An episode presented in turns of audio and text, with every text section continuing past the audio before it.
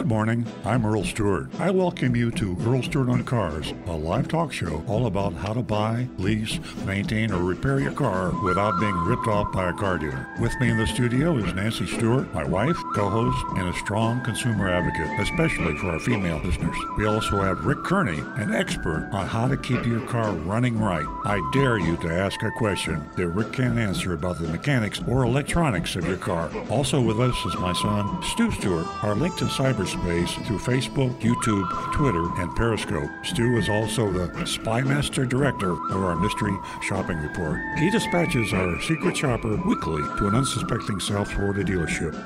And now, on with the show. Well, good morning, everybody. Uh, we're back, your automotive team, and uh, I hope you recognize us. We're doing the uh, coronavirus uh, get-together. Uh, we've all got our masks on, and I'm wearing some gloves, and uh, we're being careful. We're taking care. Uh, if you're new to this uh, show, uh, we are a show all about how to avoid being taken advantage of by automobile dealers. And let me tell you, in the coronavirus crisis, uh, this is uh, even more difficult uh, to navigate. I always call a minefield when you go into a car dealership. Given the stress and the pressure on business and the economy and the car dealers, uh, the danger now of being taken advantage of is probably greater than ever before. So I, I, uh, I'd love to bring you some good news about uh, some positive developments in car dealerships. Uh, all I can do is point out the facts, and uh, we're prepared, uh, all of us in this uh, studio at the moment. I introduce uh, everybody in my recorded introduction. Uh, to my right is Rick Kearney, and Uh, it's a time like uh, today, you're afraid to go to the doctor. You're afraid to go to the dentist. You're probably afraid to go to your car dealership, or many of you are, to, to have your car serviced or repaired. And you might have something wrong with it that, you know, I, I'll give you an example. I broke my tooth about two weeks ago, but I'm not going to the dentist. I'm, I'm going to exist with a broken tooth until I feel good about sitting in a dentist chair and having somebody, uh, you know, put their hands on my mouth and Uh, so on and so forth. So I feel the same way about my car. So if you've got a situation with your car, uh, give us a call at eight seven seven, nine six zero, nine nine six zero. That's eight seven seven, nine six zero, nine nine six zero. And ask for Rick Kearney. Uh, if you have a little noise, you don't know what it is, it's worrying you, and maybe your car uh, had a dead battery, uh, maybe you, uh, you know, there's all sorts of scary things that can happen. Check engine light comes on. That's one of the most common problems. So give Rick Kearney a call during the show. You can text us at seven seven two, four nine seven, six five three zero. That's seven seven two, four nine seven, six five three zero. And Stu Stewart, my son, is in the studio with us also. And uh, he is our, we call him the, what do I call you? I forgot now. The Spymaster Spy, General? Spymaster General, the the, uh, the M of our intelligence uh, operations. Yes, yes. James Bond. And uh, it's, uh, it, uh, the Mystery Shopping Report is the focal point, probably the reason most of you tune in, because it's something you can't find anywhere else. You can get advice all over the web. Uh, you can go uh, YouTube, and you can get all sorts of advice about buying cars and repairing cars. But one thing you cannot get is real-life experiences going in to dealerships. I wish we could get our legislators and our regulators, I wish we could get them to just go in and mystery shop on their own. It would be a revolution in new enforcement and new laws to protect you. But no, they don't do it.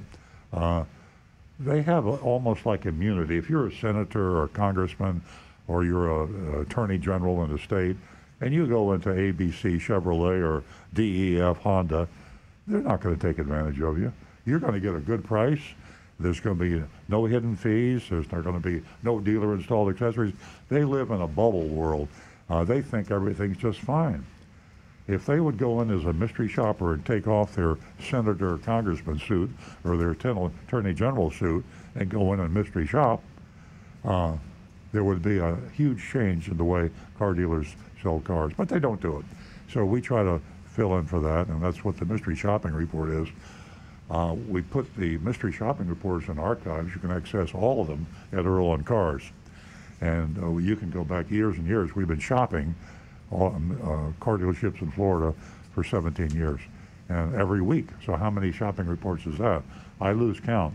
And if anybody doubts the fact that most car dealers take advantage of you, they use bait and switch advertising, uh, they use uh, hidden fees, they add uh, accessories to the car that you didn't even know existed. Nitrogen in the tires, pinstripes, uh, uh, some uh, phony protection packages. And this goes on after the advertised price and the quoted price. So Stu is in charge of that, and uh, if there's anybody that knows more about uh, the shenanigans that go on with car dealers, it's Stu Stewart. Uh, if you have any uh, ideas about new and inventive ways to take advantage of customers, Stu is the guy to talk to. And next to Stu is my wife, Nancy. She's also my co-host. We, we got into this business together seventeen years ago at a little radio station called Seaview, and we were on for half an hour, and we had no idea how we could possibly talk for half an hour. Half an hour, you know, sweat was pouring off us, and sometimes nobody would call at all. I was scared for you. Yeah, and, and uh, we actually had Jonathan call us uh, to pretend like he was uh, a customer asking, or a, you know, caller. And we begged people to call us. We begged, and uh, well, I can testify. I remember I, the very first show. Yeah. I wasn't on it, and I listened to it at the at the dealership, and I was terrified for both of you because neither one of you have any experience no. in radio. Yeah. And I just want to say something, and Nancy's going to blush under that giant mask that she's wearing. I thought that you had like some secret life in radio that you never told us about, because when I heard you talking, I'm like, you got a radio voice. I was yeah. so impressed, yeah. and, th and then it went from there. Yeah. Thank you so much. Uh, I did have, I do have a hidden uh, talent from a long time ago, and I hope everyone's looking at it right now. I colored my own hair and I cut it, and boy did I cut it like crazy. And I think I'm sorry. I'm not sure. That looks great. It looks well, great to me. Let, let, let, tell tell the folks out there, Nancy. What? Well, I'll I'll brag on you a little bit. When we started seventeen years ago, no women called. We had a bunch of guys. Finally, as we built our audience, which we did, by the way. Yeah. Now, we, we might have one caller, two callers, three callers. Now we have a huge number of callers. But uh, she's built the female audience uh, amazingly.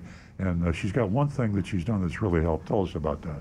I will. And But first, I want to thank Stu from uh, way back then. Boy, I'd be shaking in my boots because we didn't have anyone calling, and yeah. there was that airtime that felt like as if that it was a lifetime. Yeah. And I'd be on the phone with Stu. I knew he'd answer his phone, and I would say, help. And he was right there to add to the show yeah. and encourage people, consumers, you know, listener, whatever. To, Back when I to, worked in the shadows. Yeah. Anyway, ladies, uh, I want to thank you all for calling me this past week. And uh, I, I certainly can't remember every single one of you, but boy, what an outpour.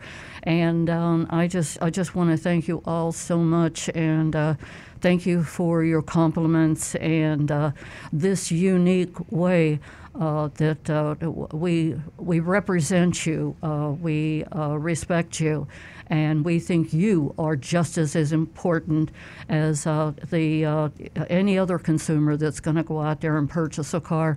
So uh, our way of thanking you is to uh, offer you fifty dollars for the first two new lady callers, and uh, we welcome your calls if it's just to say hello or if you have a question. fifty dollars for the first two new lady callers. That number is eight seven seven, nine six zero, nine nine six zero, and you can text us at seven seven two, four nine seven, six five three zero. And please don't forget that you can go to w w w dot your anonymous feedback dot com. Okay. Say what you want. Okay. We'll listen.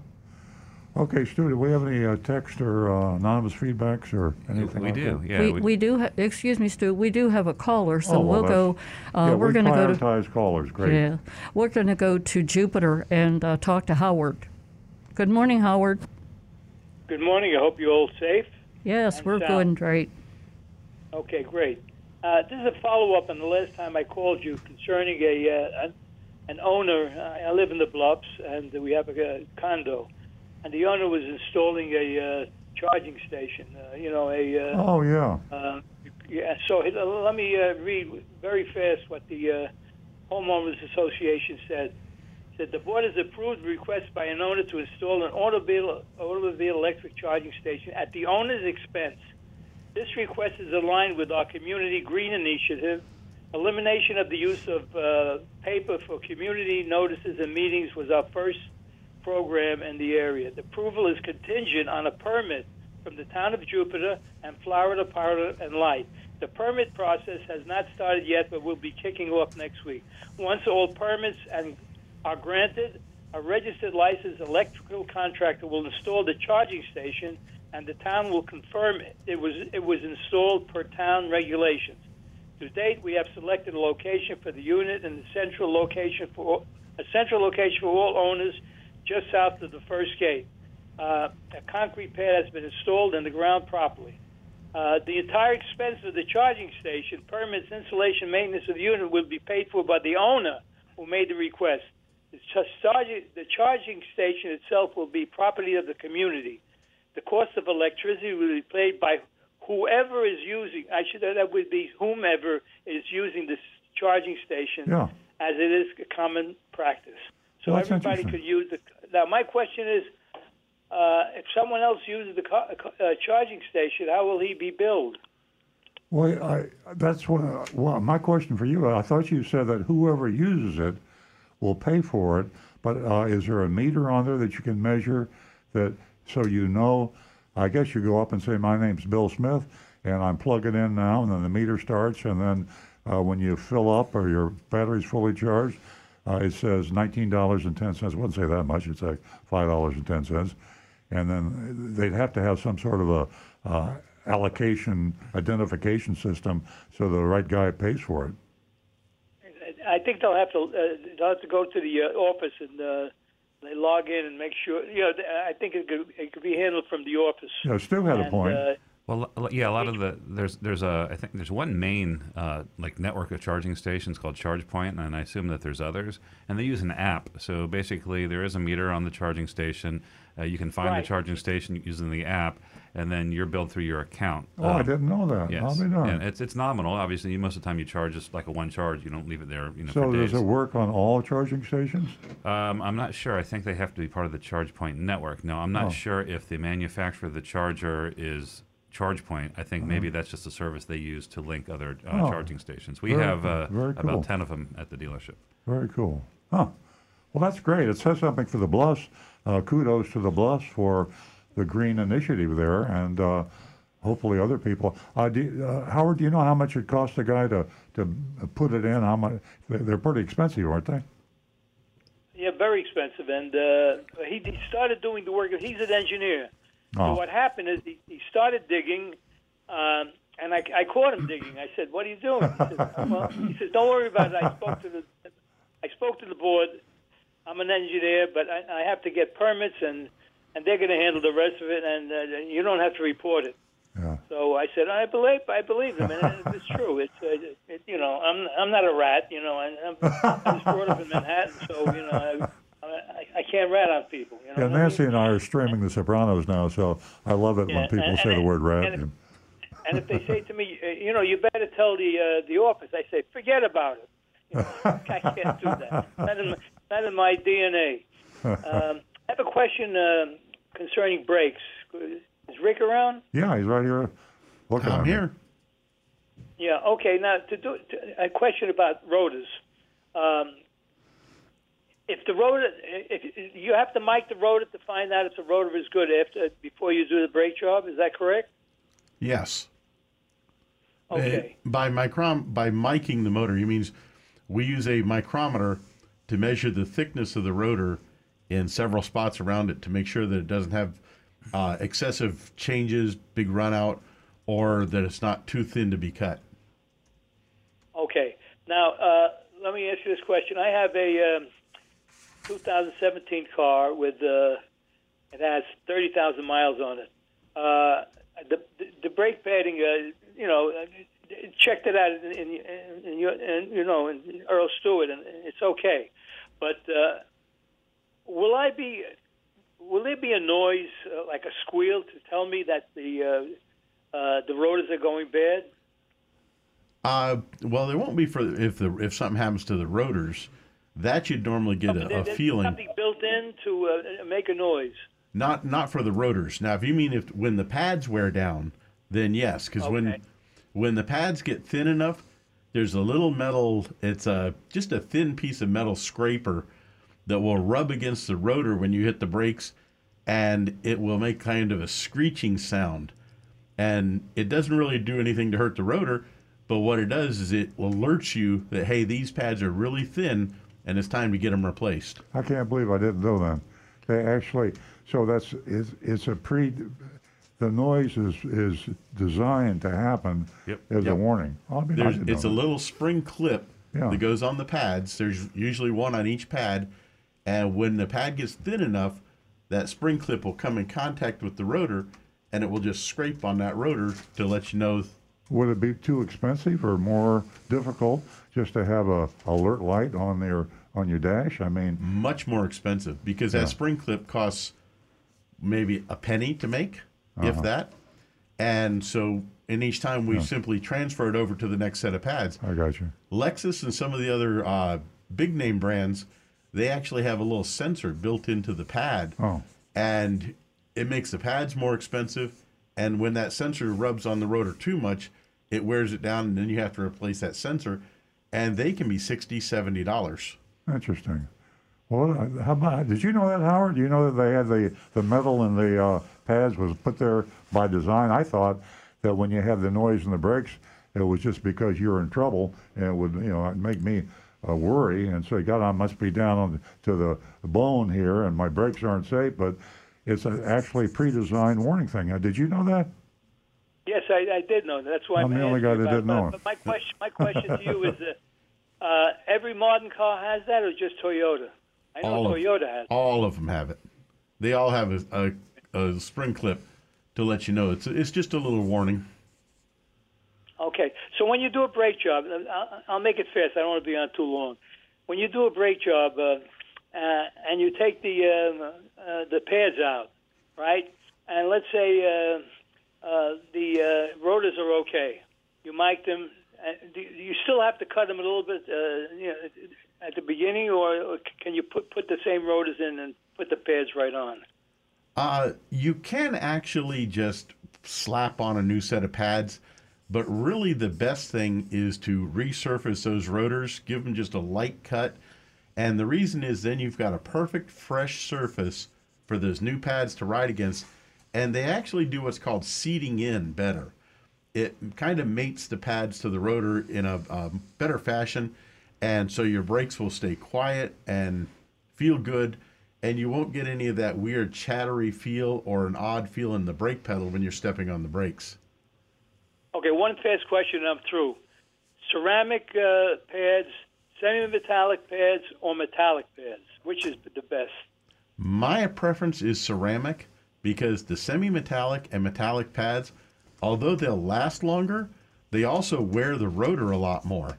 And pads are less expensive. They're like ten dollars real well. I'm going to say they'll start at around ten to fifteen dollars for a set of pads. They're really inexpensive ones. Metallic get much more expensive. They'll last longer, but the rotor, which can be over one hundred dollars on some cases, can be damaged and worn out a lot faster by that metallic rotor, or the metallic pad. So ceramic pads really are best, because I'd rather replace just a set of inexpensive pads, resurface my rotor, and have that rotor last a whole lot longer than to replace everything all at once. Well, I tell you, I'm getting an education today. So when you go into a service department with a brake issue, you should request ceramic pads. Yep. Well, most most pads like that we sell from Toyota, the Toyota factory yeah. pads, are all ceramic. Okay, so the, everybody's recommending yeah. that. It's, okay, when, you, so it's when you go aftermarket that you'll hear a lot of the places yeah. they yeah. want to sell you the metallic, because then they'll sell you new rotors, too. Gotcha. What do you think, okay, Howard? So in other, in other words, when, when you do a brake job, you leave it up to, the, uh, to Rick, and Rick knows what to do. Okay, that's great. Okay. Don't ask All me. Right, thanks very much, and stay safe, everybody. Thanks. You too, Howard. Thank you, Howard. Thanks for being part of the show. Uh, ladies and gentlemen, that phone number, if you didn't jot it down, is eight seven seven, nine six zero, nine nine six zero, eight seven seven, nine six zero, nine nine six zero. And uh, you also can go to uh, uh, to the uh, text number, which is seven seven two, four nine seven, six five three zero. Uh, not only do we have a wonderful mystery shopping report that's coming up, but, uh, you know, we, we want to entertain you at the same time as inform you and uh, share some wisdom with you. And, of course, all of this is definitely, totally two hours of free advice and information. And uh, if you didn't, uh, speaking uh, earlier of uh, ceramic, uh, if you didn't take advantage of Earl's uh, latest two columns, uh, please, please do so, because uh, they definitely are very informative. And uh, the uh, first uh, column that he wrote was uh, for uh, Attorney General Ashley Moody. And, uh, you know, enforcing Florida laws regarding advertising and uh, honest car prices. Uh, we've been uh, uh, preaching uh, for, uh, gosh, I don't know how many years, uh, the same topic, and uh, we we have definitely haven't received a response. Yeah, I've written letters to Bill McCollum years ago. He was Attorney General. He ignored me. Pam Bondi wrote her a letter. She ignored me. And now I'm giving Ashley Moody a try. Uh, see if she has anything in her heart to defend the victims of car dealers in Florida. All we ask you to do is enforce a law that's already there, but uh, apparently the Attorney Generals just don't like to enforce it. Yeah. Yeah, I'm going to go look for they, her response on ain't gonna happen dot com. Yeah, exactly. And uh, Earl hasn't given up his mission. Uh, he is definitely driven by the passion uh, for the consumer, and uh, always with them in mind, first and foremost. More or less like uh, Consumer Report. And also the second uh, column that he wrote uh, was, uh, you know, ab about this this coronavirus, and, and uh, it's, it's right there. It's like the elephant in the room, and uh, it's deadly. And if you didn't catch that column, please read it. Your car's interior can be a coronavirus res can be coronavirus resistant, as the cabin interiors of billionaire private jets. And uh, boy, is that a great read. I, I couldn't believe that, uh, that, that, that this, uh, they have this on Brillo pads, on tennis shoes, uh, this barrier that keeps uh, uh, these places from absorbing that coronavirus and becoming polluted and infected. And it is a very interesting Uh, column, and it protects surfaces being re-injected after it's applied. So all that and much, much more right here at Earl Stewart on Cars. Back okay. to the recovering car dealer. Yeah, let's get back to the text, the uh, YouTubes. We got... Uh, yeah. So um, the, the first one, would you have somebody on we the have phone? I don't, I don't mind. I just wish I could drink coffee. That's the problem. I got my mask on, and I leave my coffee in the, in the car. Really? Yeah. Whoops. I'm we slow. have a call from Philadelphia. and... Uh, I think that's Philadelphia. That's Mark giving us a call. Hi, Mark. Hey, how you guys doing? Well, nice to thank talk you. to you. Good morning. It's uh, yeah, I, I've been listening for quite some time, and, and I would say that you guys are definitely doing a great service, not just to where you're located in Florida, but I would say across the whole country. So thank you. Thank if it were up to me, I'd blast you. I'd syndicate you all over. Um, oh, thank you. But uh, here's my question. So I'm on the verge of buying a new twenty twenty Kia Soul, and I've uh, done my Earl Stewart homework. I've uh, looked in the Consumer Reports, mm-hmm. contacted multiple dealers, out-the-door prices, uh, and I think I've negotiated a price that I believe is fair. I feel pretty good about it, right? Mm-hmm. So that was until I did some research the other day on the National Highway Traffic Safety Administration website. Uh-huh. And on that website, I see that there's a nice collection of uh, different responses from owners of the car. I saw twenty-six complaints about the powertrain of the new twenty twenty Kia Souls. Oh. Um, and these are really like problems ranging from Uh, C V T transmission slipping at highway speeds, R P M shooting up when they shouldn't be, and cases where the whole transmissions have to be replaced. Wow. Uh, so I, I have basically two questions. One, maybe more slated for Rick, is Uh, I, I know every transmission is different per manufacturer, but mm-hmm. in your opinion, are C V T transmissions still being proven out right now? Uh, they're re- they're really new. There's only a few cars actually that are running what's the continuously variable transmission. Uh, my impression on them, I think we need more, because unlike a normal transmission, I mean, more design and improvement, more, more of them, more and of them. Okay. They, they obviously the improvements will come, you know, as they work the bugs out of them. But if you only have a few cars out on the road with them, you're not getting enough feedback really to for the engineers to but figure out. But if you're Mark and you're thinking them. about buying one, you don't want to be part of the test pilot phase. You'd like to. I think you're saying that Mark ought to wait and go with a vehicle that has a, a more of a proven transmission than being part of the testing program. Yeah, I'd, I'd be a little nervous if yeah. Kia's got that many complaints about them, though. Yeah. I'd be really nervous about that. But uh, Toyota's had them for a while, though, right? As a matter of fact, our Corolla's been running them for yeah. many years now, and they've we did have our growing pains, Toyota. We had a few problems with our Corollas. The, and they're fixed with, with, with software updates, really. It's on yep. timing, yeah. Yep. And it all relates to how that system operates, but the, the best thing I see about uh, a C V T is that it keeps your engine in a more narrow power band where it produces the most power the most efficiently. And that's the best thing about them versus a normal transmission. Your engine's not revving up and down all over the place. It stays at that narrow power band. Mark, was this uh, uh, endorsed by Consumer Report? When you checked the Kia Soul out to twenty twenty, uh, did uh, uh, they have any comments about the reliability and mention the transmission? Uh, you, it sounds to me like they recommended it. Well, you're leading right into my next question, Earl, because when I look at Consumer Reports, the predicted reliability, even with the transmission, the engine, everything is green, mm. and it looks great, and okay. they recommend the car. Interesting. And that was my next question was, how do I weigh like a reputable source like Consumer Reports versus what I'm seeing there out on the National Highway Traffic Safety website? Well, I would, you know, I, that's that's a, a tough question to answer. I would, I can, I, I would, I would trust Consumer Reports. Uh, but the the thing with Consumer Reports is they have two types of tests.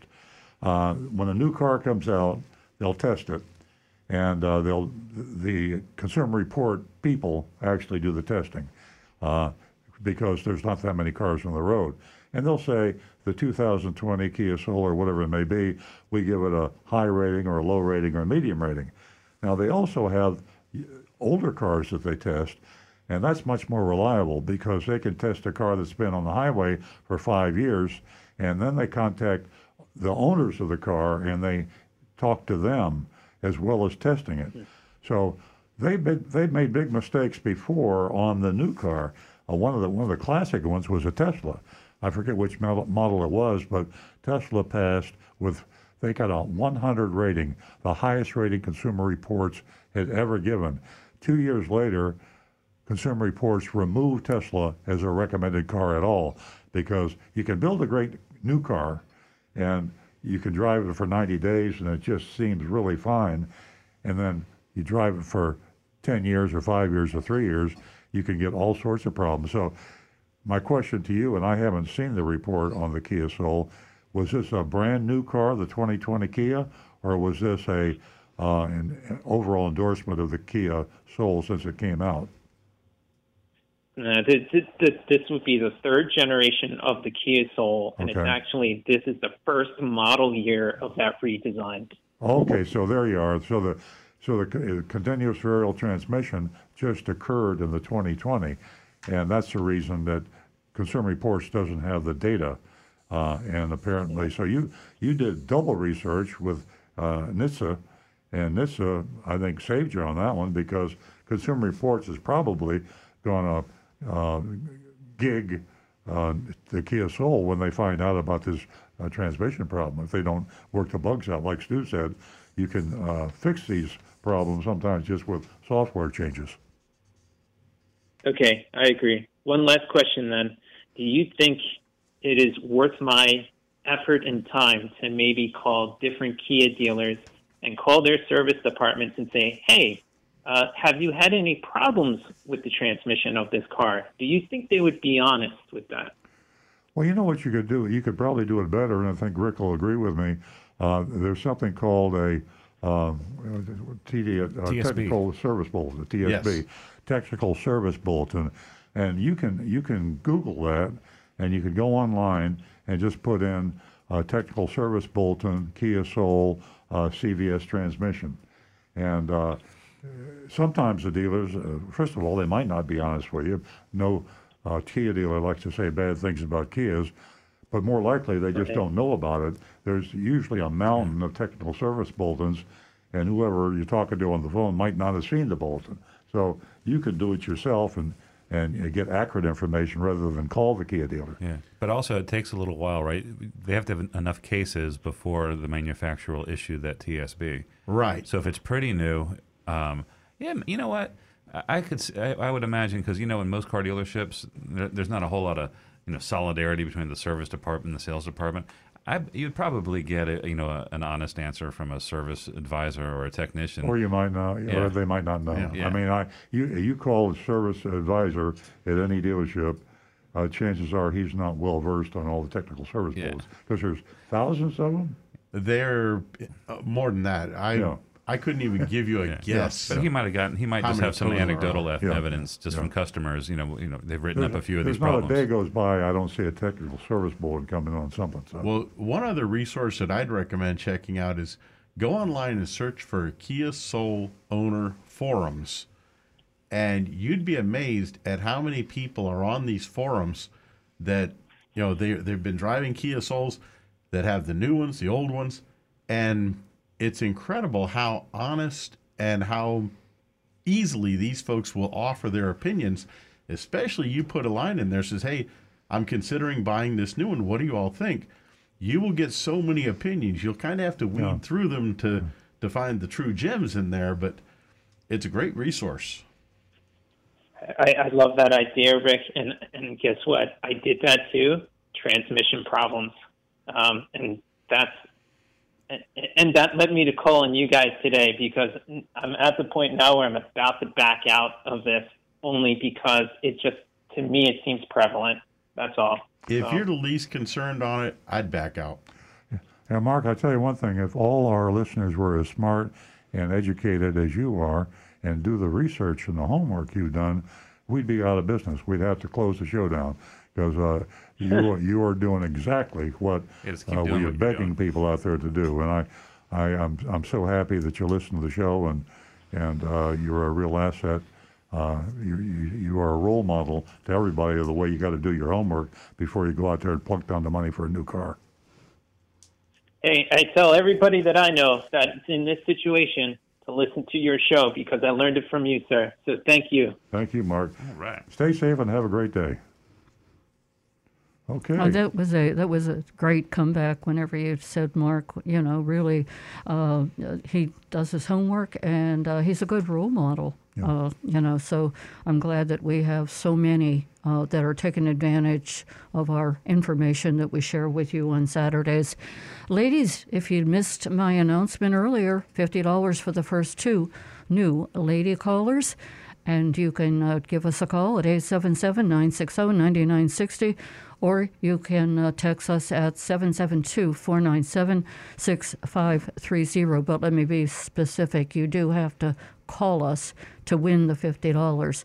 Uh, I think that we're going to go back to Stu, who has been trying to share some that's, that's, texts with that's us. That's okay.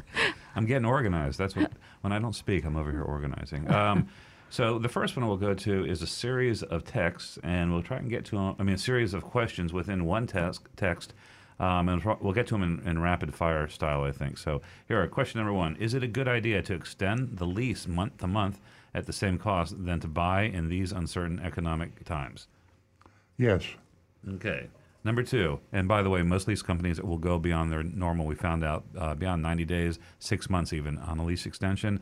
And uh, yeah, that's that's great. You're just, you're in the same deal. You're used to it, and uh, it buys you some time. Okay, why does Toyota Financial uh, not reduce residual value even when I provide them trading quotes on K B B and Edmunds? Um, if I decide to drop it off, won't they just be in a loss? Well, I guess uh, the question is, why is the residual value so high? Do you want to buy the car? And, and why is that not negotiable? Yeah. Yeah, they do it to sell the car or to lease the car. Yeah. And uh, it used to be that the residual value was a real number, and now the manufacturers or the leasing companies have turned it into a, a way to lease the car. Yeah. Uh, to uh, lower the lease payment, which is a good thing. Yeah. It just takes away the practicality of the option to buy. Yeah, and, and a nice way to look at it, make you feel a little bit better, is um, you got that money. So uh, when they established the lease based on the A L G uh, leasing guide, and then they add money to that. They add a percentage to it. So on a residual enhancement is what they call that. It's like getting um, a two thousand dollars, three thousand dollars, fifteen hundred dollars in cash incentive that you're getting benefit of. And on I, the other I, hand, let me say this, yeah. too, uh, as I flash back into my history in this business. It's a premeditated uh, overstatement of the residual value, and so they calculate that into their profit structure and everything else. So they're not, they're not getting hurt by that high residual. They're doing it as an alternative to a rebate or something. Right.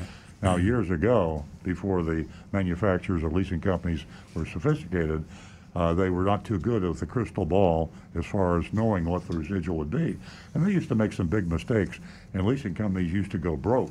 Toyota almost went broke, oh, yeah. the uh, Southeast Toyota leasing company. Late nineties. Late nineties, yeah. Because they got overly aggressive of jacking up the residuals, because you get that instant gratification of leasing a car, but they they forgot about the fact in three or four years that car comes back and they got to sell it at auction. They were losing literally billions with a B, billions of dollars because they'd overstated, and it was a real crisis for Southeast Toyota. It doesn't happen anymore. They're yeah. far more sophisticated, and they learned their lesson. And, the, and they have a really sophisticated network of uh, reselling these lease returns amongst the dealers. It's yeah. all online, and so they can they sell them all yeah. over the place. Yeah. Uh, one thing that'll make you angry, though, I mean, we're, we just defended the practice, but um, when you lease that car, uh, they have a big fat acquisition fee, you know, seven hundred dollars, nine hundred dollars, yeah. and then when you turn it in, you have a disposition fee of three hundred fifty dollars. So they have over one thousand dollars that cushions that blow if they take a loss when they um, yeah. sell that lease car at auction. So don't it's, feel too bad for them. It's like a lease leasing company dealer fee, hidden yeah. fee.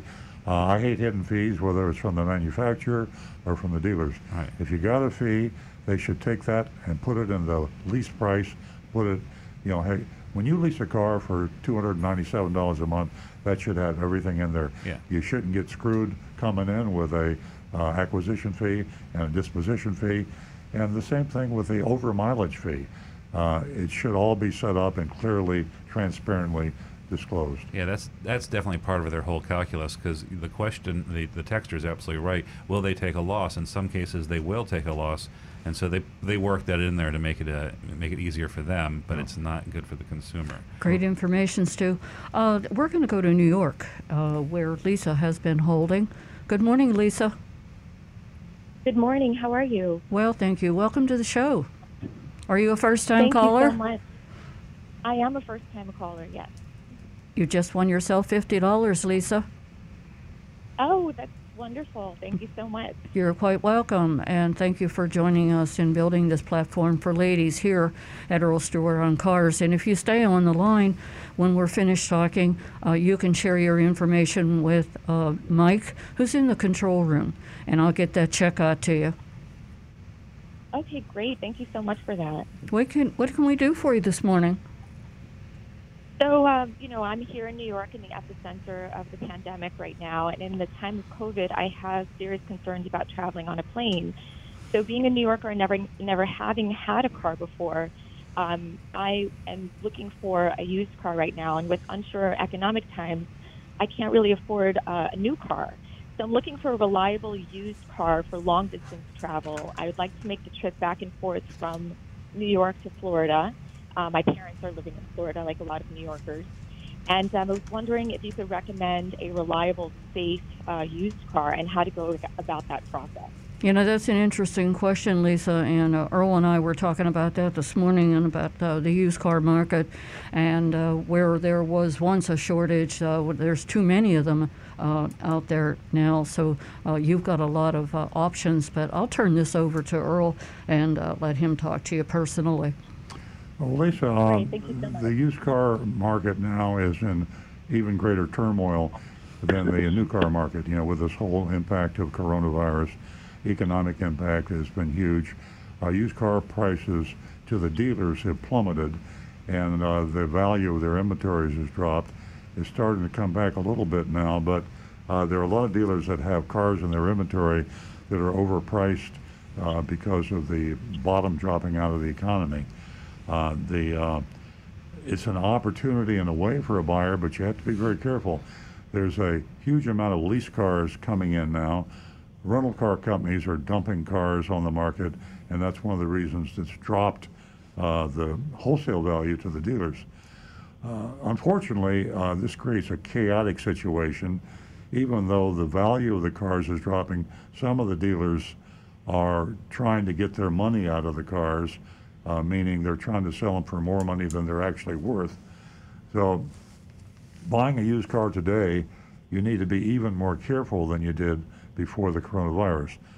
Another thing putting the pressure on the used car business today is the fact that the new cars are so incentivized with the eighty-four months, zero percent financing, big rebates by the manufacturers, that the new cars are competing with used cars. You can actually find a lot of new cars at a lower monthly payment than you'd have to pay on a used car.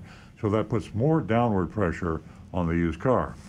Uh, if monthly payment is very important to you, uh, you might want to start looking at new cars and some of the legitimate offers by the manufacturers uh, where you can get a lower payment than you would if you, if you had to buy a used car. Stu had a point he wanted to make.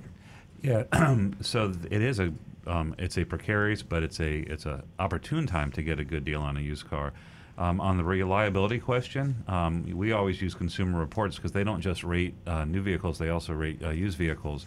And I pulled up uh, the, the most recent best used cars, most reliable under under twenty thousand dollars, and I don't know what your budget was, but real quick, are you looking for a small uh, car, or like a or S U V, or what were you thinking? Yeah, definitely a small car because I'd like to park it in New York City. I live in Manhattan. Okay.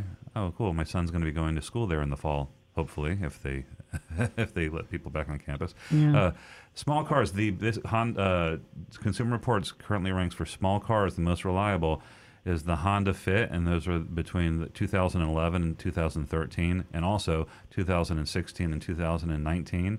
The Mazda three between um, two thousand eleven and two thousand eighteen, and the Toyota Corolla between two thousand ten all the way up to two thousand eighteen. The Prius um, up to twenty fifteen, and the Prius C uh, up to twenty sixteen. So um, if you have a, a, a Um, an account with Consumer Reports, you can access this yourself. Um, or since you're sending us your contact information, I'll just uh, save a P D F of this page and we'll email it to you. How's that sound? Oh, that's great. Thank you so much. No problem. Yeah, there's so there's so many ways that you can uh, go about this uh, in uh, researching exactly what you need. And as Stu mentioned about the Consumer Report, uh, in the May edition uh, twenty twenty, uh, there's some great articles that uh, uh, advise you on the best car picks for, for every driving style. As you mentioned, you'd like to get from New York to Florida, and uh, there's a whole lot of research to do on something like that. Now, whether remember what I said earlier, just be sure that you're very careful on the pricing. You need to get comparative, competitive pricing before you buy, because the, the dealers now are, these cars that they would have in their inventory, they have uh, too much invested in them, and they're trying to sell out of the cars. Uh, there was also an article in the trade journal for car dealers, Automotive News, advising the dealers that have uh, too much money in the cars they have in inventory, and they don't want to s cut the price because they lose money uh, to try to make it up when they finance the car. And so that's what dealers are doing. They're, they're uh, using uh, deceptive ways to overcharge you with hidden fees and, and a lot of money in the finance office when you finance it. So uh, when you get this list of recommended cars from Stu, and that came from Consumer Reports, just be sure that you shop and compare prices with two or three dealers before you finally sign on the dotted line. Yeah, whenever you uh, finally accumulate all that information, I hope we're not overwhelming you. Uh, you can go uh, right to your computer and go to the internet, and uh, you can protect yourself uh, from, uh, well, anything that uh, they may try to take advantage of you uh, as far as it being a female. So they don't know who you are when you go to the internet. And uh, I advise just to take your time and uh, to research, research, research. You can't do enough. Enough of that, and that way uh, you will definitely get what you want. Okay. Well, thank you, Lisa. Thank hang you so on. much, guys. I hope you all stay hang, safe. Hang, hang on, because Mike's going to get your contact information so we can get that fifty dollars out to you. Thank okay. you very much. Please call back uh, next week or the week after, whenever you make your decision. We'd love to hear how it went for you in the purchase of your used car. Thank okay. you. Okay, Lisa. Thank you very much. Uh, we have... Uh, fifty dollars left here for the next new lady caller. Uh, as you heard, Lisa gave us a call from New York, eight seven seven, nine six zero, nine nine six zero, or you can text us at seven seven two, four nine seven, six five three zero. Don't forget w w w dot your anonymous feedback dot com. Back to Stu. Yeah, we're still on the first text, the multi-part text, but they're such good questions. We're going to keep going through them. Uh, this is this is one of Earl's favorite topics. Will gasoline engines be a lot, a lot less valued in the next five years due to Tesla and everyone else with hybrid or complete electric cars? No, not in five years. Uh, combustion engines will, will be around for a time. This whole uh, corona thing with the economic impact has really uh, slowed down everything. Uh, it's inevitable. The combustion engines will be obsolete, and the, the value will drop, and it will be all electric. But uh, this, this uh, huge... Uh, earth-wide crisis that we have that is so mind-boggling uh, is going to put everything on hold, and it, all the predictions of when all electric and autonomous cars are going to happen, you can push that back probably years as yeah. a result. We're getting a little uh, like a, a glimpse of the future right now. I read an yes. article that said um, that renewable energy is um, overtaking coal as a percentage of like the the electricity in America right now. It has and, overtaken coal. Right, and that's due to uh, just a lot less activity, businesses being yeah. closed. So yeah. uh, that's kind of, it's a little glimpse we're, into the yeah. future. We're going to go to Frank, who's calling us from Jupiter Farms, and uh, we love hearing from Frank. Uh, he is a regular caller. Welcome to the show, Frank. Well, good morning, Nancy and Earl and the rest of the gang. It's hey, hey. always a pleasure hearing you every Saturday morning. Just laying in bed and not getting up and having the time to get further enlightened in, in how to shop for cars. Wow, that's a great point. I like that. I'm jealous. Yeah. Yeah, wonderful. Okay. Thanks, Frank. I know. You guys get up early and drive in. But, um, yeah, a few weeks ago, you helped me tremendously, as I mentioned last week, with my daughter's purchase of a car out in Utah. Yeah. Yeah. So, of back. course, her... her other brother down here in Port Saint Lucie heard about it and said, well, Dad, can you help us get a car? and, um, so, yeah, of course, I went there. Oh, my goodness. I mean, Johnson Honda, that, that was uh, interesting. But luckily, from the things that I've learned over the years from your show, I was able to try and punch some holes in it and, and of course, bring it and say, hey, your Internet price should not have the dealer fees added on and all these other fees. Oh, no, because... um you know, it, we're allowed to do that. I said, no, it's against the law. Oh, no, we put a the asterisk there. Our lawyer said that way you can't sue us. Oh, yeah. And, uh, wow, this would be a thrill. So then then here's where it's coming in for today. The other son down in Miami, he goes, oh. you help you help Melody get her car. You help Tony get his car. What about me? I need a truck now. Oh, my goodness. So he goes on the Internet, and he sees ten, twelve, fifteen thousand off the price of a of a new Ford, you know, pickup truck, yeah. or zero percent financing. But he doesn't think it's or; he thinks it and zero percent oh, financing. And I said, no, no, no. Read the little fine print. You got to be a teacher. You got to be a pararescue. You got to be a fireman. You got by the time you do all this, there's no person in Dade County that's going to fit all those things at Sunshine Ford to get that fifteen thousand off. Uh, so he said, okay, well, I, I'm going to do the zero percent financing. Here's a problem. He's thirty years old. He works at Federal Express for a couple years. He no, doesn't have any credit. He has zero credit. Um, they would have given him financing of in the twenties. about twenty-five percent with fifteen thousand dollars down. Oh, my God.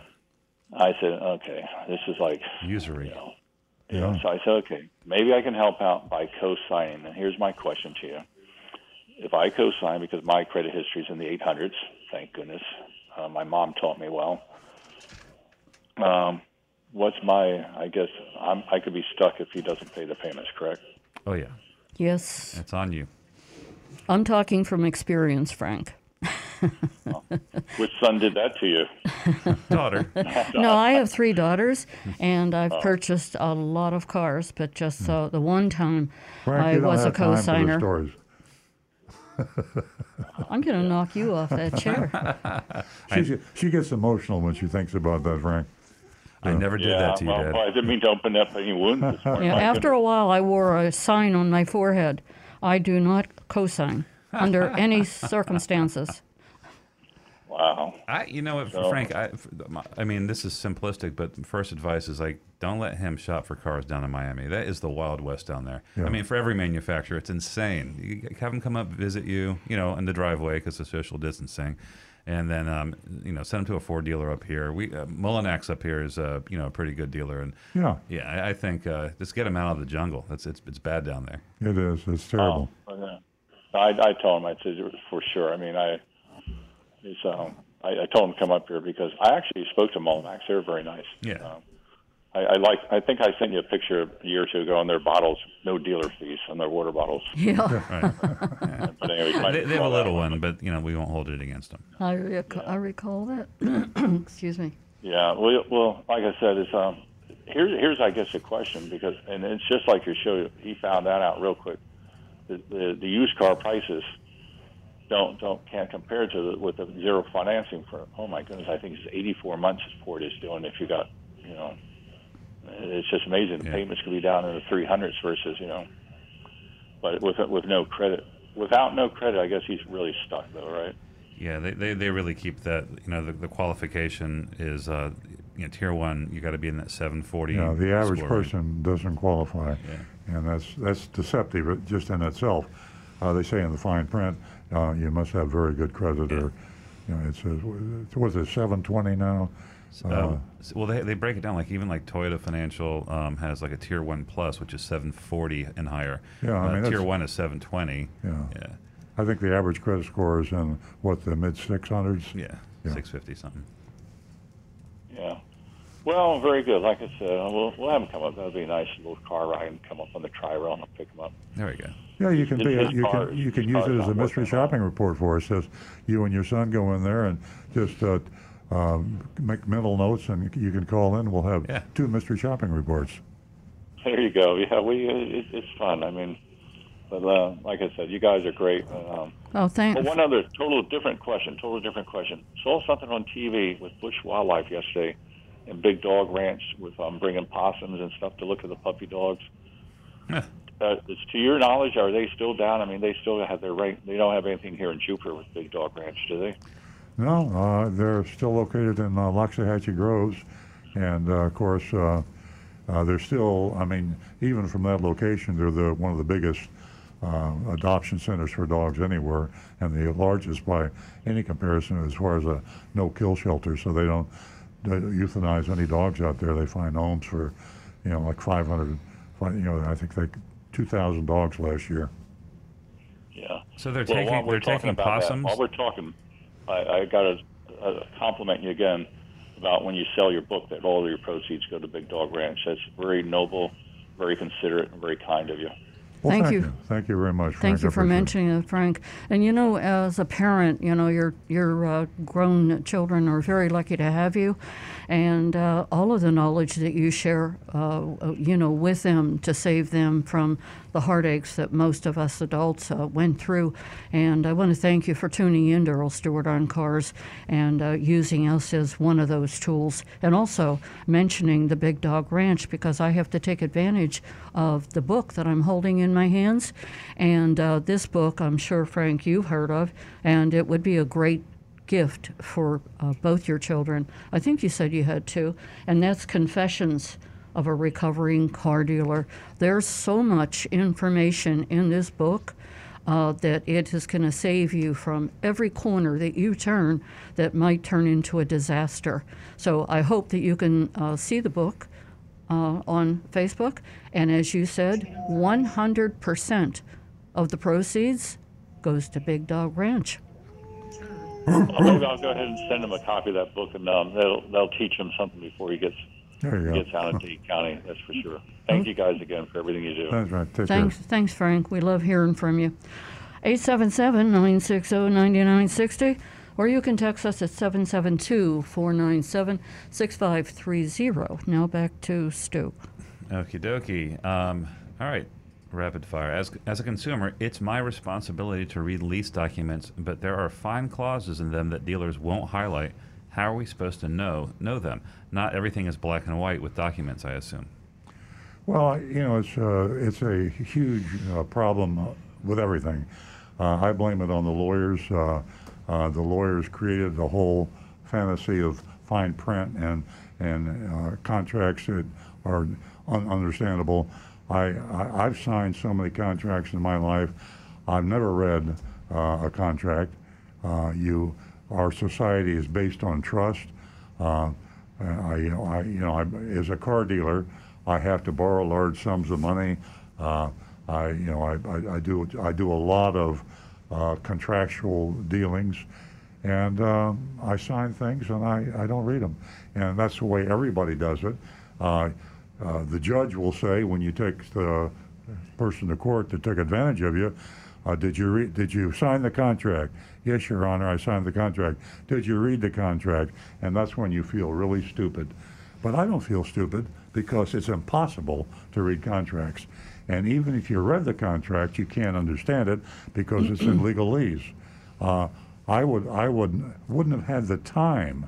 I refinanced the house. Nancy and I uh, refinanced we, we, our house. We read these contracts for you. Yeah, be, because sure you uh, did. Be, be, and, and and the person from the attorney's office came in. We had our gloves and our mask, and we she comes in and she's got a stack of papers this high, and uh, I, I said, here, take them back.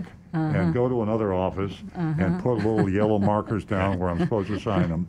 And even then, it took us twenty minutes, half an hour, oh, a just little to longer sign than that. Hey, we knew we were in trouble when she pulled up at the uh, in front of the dealership, and she was in a U-Haul. And uh, I looked at Earl, Earl looked at me, and I said to him, "Didn't you say that there were a lot of contracts that you have to sign when you purchase a vehicle? I think we're in trouble." Yeah. So that's the answer. Do we have anything uh, else planned today? Yeah, you can't read. So you have to rely on trust is the bottom line. So you need to find a dealer uh, or person within the dealership Uh, to know uh, can, that, that will deal honestly with you. Uh, either that, or you come up with the price and you take the out-the-door price approach, and you know you got the price that's a good one, because that's what you gave them the check for. So that's all I can tell you. Yeah. The system is terrible. Bottom line is, the only way you can be one hundred percent secure is to bring an attorney with you, and most people don't do that. Yeah, yeah. I did that on my first house on a mortgage, and mm-hmm. they and he went through and he found a whole bunch of little fees and yeah. stuff in there, and took and had them take them out. But that's just not common practice, nor is yeah. it practical. It's really very overwhelming. eight seven seven, nine six zero, nine nine six zero or text us at seven seven two, four nine seven, six five three zero. We're going to Georgia, and we're going to talk to Linda. Good morning, Linda. Good morning, guys. How are y'all? Are you are you Sunrise Facebook, Linda? No, I am. Linda, are you a first-time caller? No. Oh. No, I've called. I got brave calling a second time. I want to know if uh, you've heard anything from Tina. No, we haven't heard anything in the last several weeks. We were talking about that yeah. on the last show. Yeah, the last two weeks we've been mentioning Tina, and we thought that if there was yeah. anybody out there, uh, she's from Bonita Springs, if there was anybody out there that could give us a call uh, and let us know how she is, um, because she has yeah. just suddenly disappeared. Ah, it's scary. Yes. I, I hope she didn't get that virus. Well, I think with the pandemic, you know, there's a whole lot going on in her life, because she did have a business, so uh, that may be it, I'm hoping. Oh, yeah, bless her heart. And my next thing is to to Earl, will you please hide all the scissors on Nancy. Oh, okay, yeah. Yeah, Nancy gave me a haircut. Actually, uh, you know. Yeah. I, I didn't finish it. Don't let her cut her own hair. How's it, you, can, are you are you streaming where you can see my hair? It didn't look bad. No, it looks good. Yeah, I, I, I didn't finish Earl's haircut. We might get to it today. You know, actually being at home, we are more busy now than we uh, before the pandemic. Uh, Earl and I were talking about how tired we were, and I said, just let me make a list of everything that we have to do that we didn't do. And also, oh, Linda, yeah. Take a look at this girl's hair. Me, Nancy. I yeah. colored and cut my own hair. I want to see you color Earl's hair. And I wasn't drinking. Uh, I don't drink. Oh, okay, Stu. Stu's made a request. He wants me to color Earl's hair, and I've been talking about that for years. Uh, and I could really—it's an empty I could canvas. Re- it's it's white. It could you could do any I wanna, color. I no want to be. A, I want to be a blonde. I've well, always wanted to be. Well, a blonde. No, it wouldn't there be anything like that. It would be something Match so subtle, so discreet that nobody would even notice no, it. No. You'd have to look at him for a couple of weeks straight before you notice what I did to him. Match your hair color. Match the shirt. Okay, well, we that's, gotta get, that's Stu's we gotta, son's we gotta, job. We've got to get back to business. Hey, Linda, Linda, you got any car questions? No, I just love my, my Toyotas. Oh, good for you. Well, thank you very much. Linda's a Sunrise member. We do a, Nancy and I do the Sunrise every morning. We've been doing it for years. And, uh, we film the Sunrise. And, and we have a Sunrise, and we call it the International Sunrise Club. And Linda is one of our, our most faithful members. And she's out there every morning at sunrise to watch it with us. And she's, she's one of our faithful followers. She not only uh, watches the sunrise with us, uh, but she is very dedicated to Earl Stewart on Cars every Saturday morning. And uh, she she is alive, and she makes her point across, and she's part of us. Yep, yeah, I love you all to death. Thank you, Linda. Even, even Stu. Stay safe, and please call again. We appreciate it. Thank you, Linda, for being part of the show. eight seven seven, nine six seven, nine nine six zero. And uh, like Linda, uh, there are a lot of ladies out there who uh, oh, I've spoken to who are just a little bit bashful. Uh, but uh, I'm offering you fifty dollars. And uh, if you give us a call this morning, you can win yourself fifty dollars. And I know you could use it. And the number is eight seven seven, nine six zero, nine nine six zero, and you can also take advantage of our w w w dot your anonymous feedback dot com. Let's, let's give Rick a little airtime here. You got a YouTube over there, I know that. I've actually got a couple here. Um, the first one is, let me get scrolled back to this. Uh, Guy Larrabee, he says, wholesale used car prices have dropped by roughly fifteen percent, yet retail prices remain high. What's your take on this, Earl? Uh, I alluded to this earlier. The dealers are kind of caught between a rock and a hard place. This coronavirus impact, economic impact, was so fast, so sudden, that all the dealers, including us at our dealership, uh, got caught with a lot of cars in inventory, and suddenly the, the, the bottom dropped out of the market. So what the dealers are doing, a lot of them, uh, are not writing the cars down, not lowering the prices, because the problem was not price. The problem was people are afraid to go out and buy anything. So they're sitting on the cars that are overvalued. When they were taking them through the auction, uh, the wholesale auction, to try to uh, raise cash, because dealers are losing lots of money. We lost over a quarter million dollars in April, and uh, hopefully we'll, won't lose as much in May, uh, but we don't expect to make money. So the dealers are losing a huge amount of money. Uh, you take them to the auction, they can't sell them because they're trying to get Uh, more money than they're worth. The money is worth what people will pay for it, and people are not paying much for used cars right now. So we have the first lady from New York, Lisa, I think, that's going to buy a used car. I was very worried about that because she's going to be walking into the car dealerships trying to buy a vehicle that uh, they have too much money in. In other words, they might have a Honda Fit that they've got uh, nineteen thousand dollars in, that is only worth fifteen thousand dollars, but they're going to try to sell it for more than nineteen thousand dollars. So it's it's a difficult time for the car buyer to go into used car lot. Uh, we're coming out of it right now. All I can say is, uh, if you're going to buy a used car, it was buyer beware before the coronavirus. Now it's double buyer beware, because the car dealers are going to try to get you in the F and I department to make up for the loss they have in the car. They're going to try to, they call it retail out of a car. Yeah. Uh, retail out of a car means the car is worth three thousand dollars less than it was a month ago.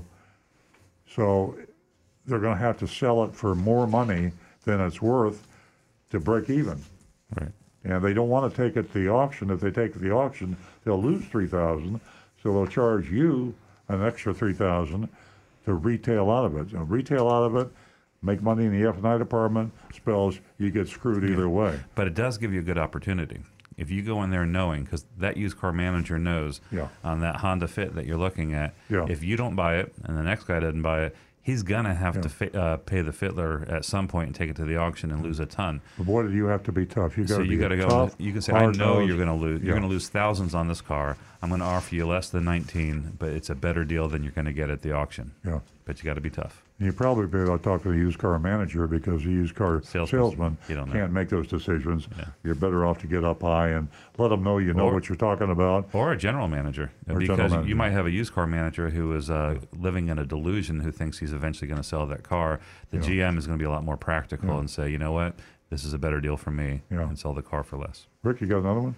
As a matter of fact, this one fits right in. Uh, YouTube moderator says, Earl, I want to trade my twenty twelve Camry plus cash for a twenty fifteen Avalon.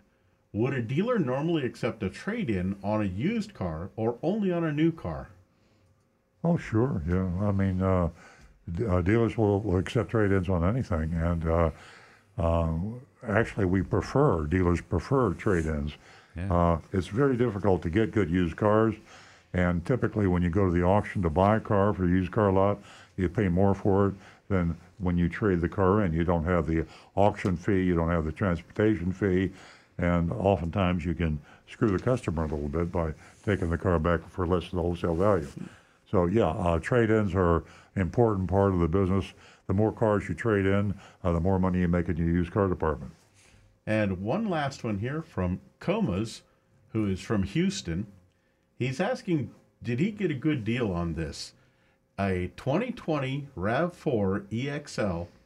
He says he got it for twenty-six thousand dollars out the door with three point nine five A P R after bargaining and after a rebate. Do you feel he got a good deal on that one? Stu, you'll have to uh, go, yeah, you're going to have to give me a minute. Run, run the numbers on that.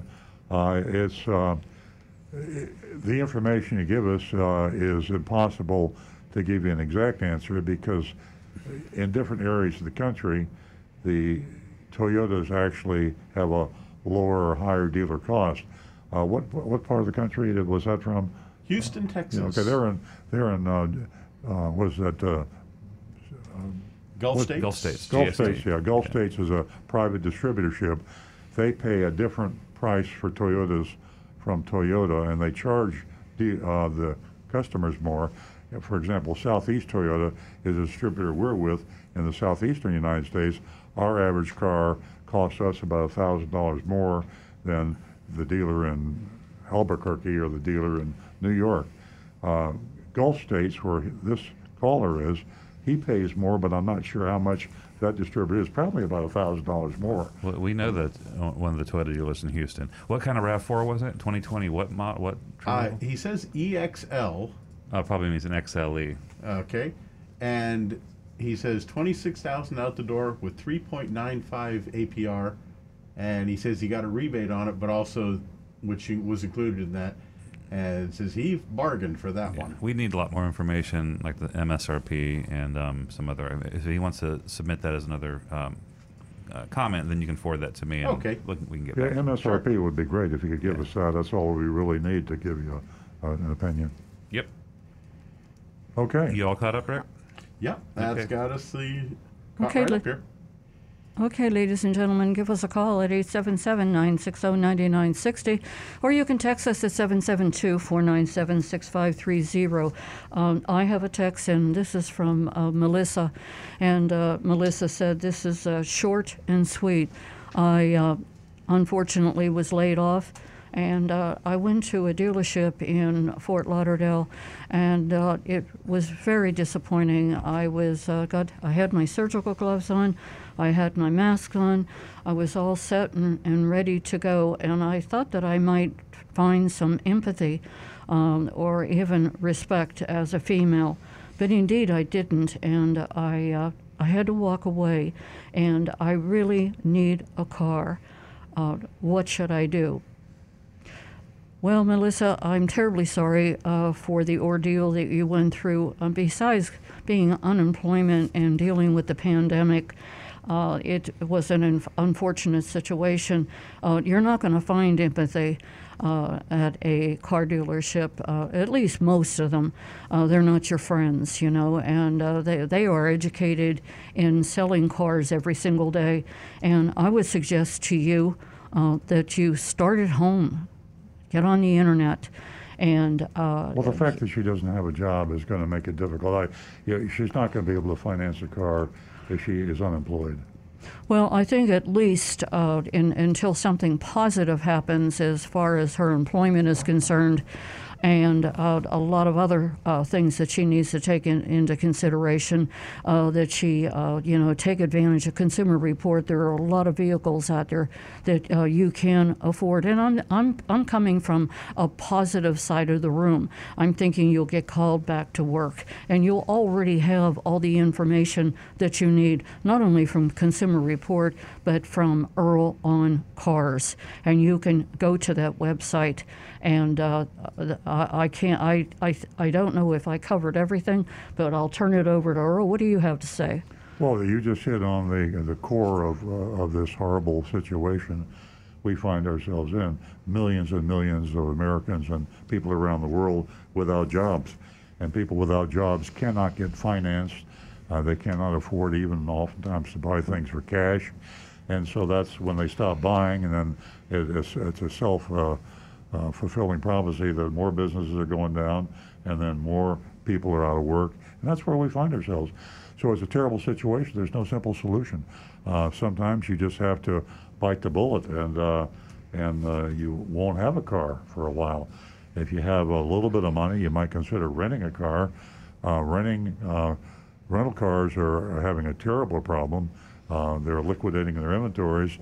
Uh, I'm guessing now, but I'm thinking that if you were to rent a car, you could probably find a very good rental price, uh, even though it's more expensive typically than buying or leasing.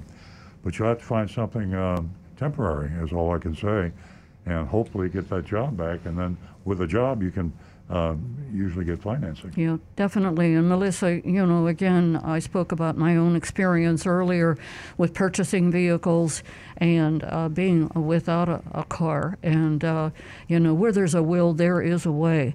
And uh, time is on your side, and you may just get called back to work and find yourself with a pretty good deal as far as a car is concerned, because you did so many, so much research in advance. Good luck, and stay in touch with us. eight seven seven, nine six zero, nine nine six zero, or you can text us at seven seven two, four nine seven, six five three zero. We're going to go to John, our favorite caller, and he's a friend, and he's calling us from Palm City. Good morning, John. Good morning to everyone. The good news is the sun just came out. Oh, and good. The sun is shining brightly now. And this show is about the good, bad, and the ugly. And my philosophy is when you're good, people should know about it. So what I want to mention is where I go with my own car. There are Lexus and Toyota specialists. They're in Stewart on Dixie Highway, and it's called E and M Motors. Dixie yeah. Highway, yeah, that would be in um, or right near A one. It's on uh, Dixie. Mm-hmm. And the owner, Gary Keys, is a master tech, A S E technician. He's got so many degrees in his office when I'm in a waiting room, including in Delco. He specializes in all makes of cars, but as I say, his specialty is Lexus and Toyota. And he's been in business since nineteen seventy-four, and I can't recommend him more highly. Uh, he's got more certificates than my, mas my vascular surgeon in his office. It's unbelievable. Technical schools. And what he does is he personally analyzes every automobile that comes in and test drives it afterwards. So do you have a phone number? Good. Do you have a phone number for yes. him, John? Yes, seven seven two, two eight three, four six one zero. Again, it's called E and M Motors. Fabulous place, and I'm sure Rick would say something about his degrees as an A S E master technician. Well, the hardest thing to find is an honest uh, mechanic, independent mechanic. Uh, car dealerships typ typically charge more.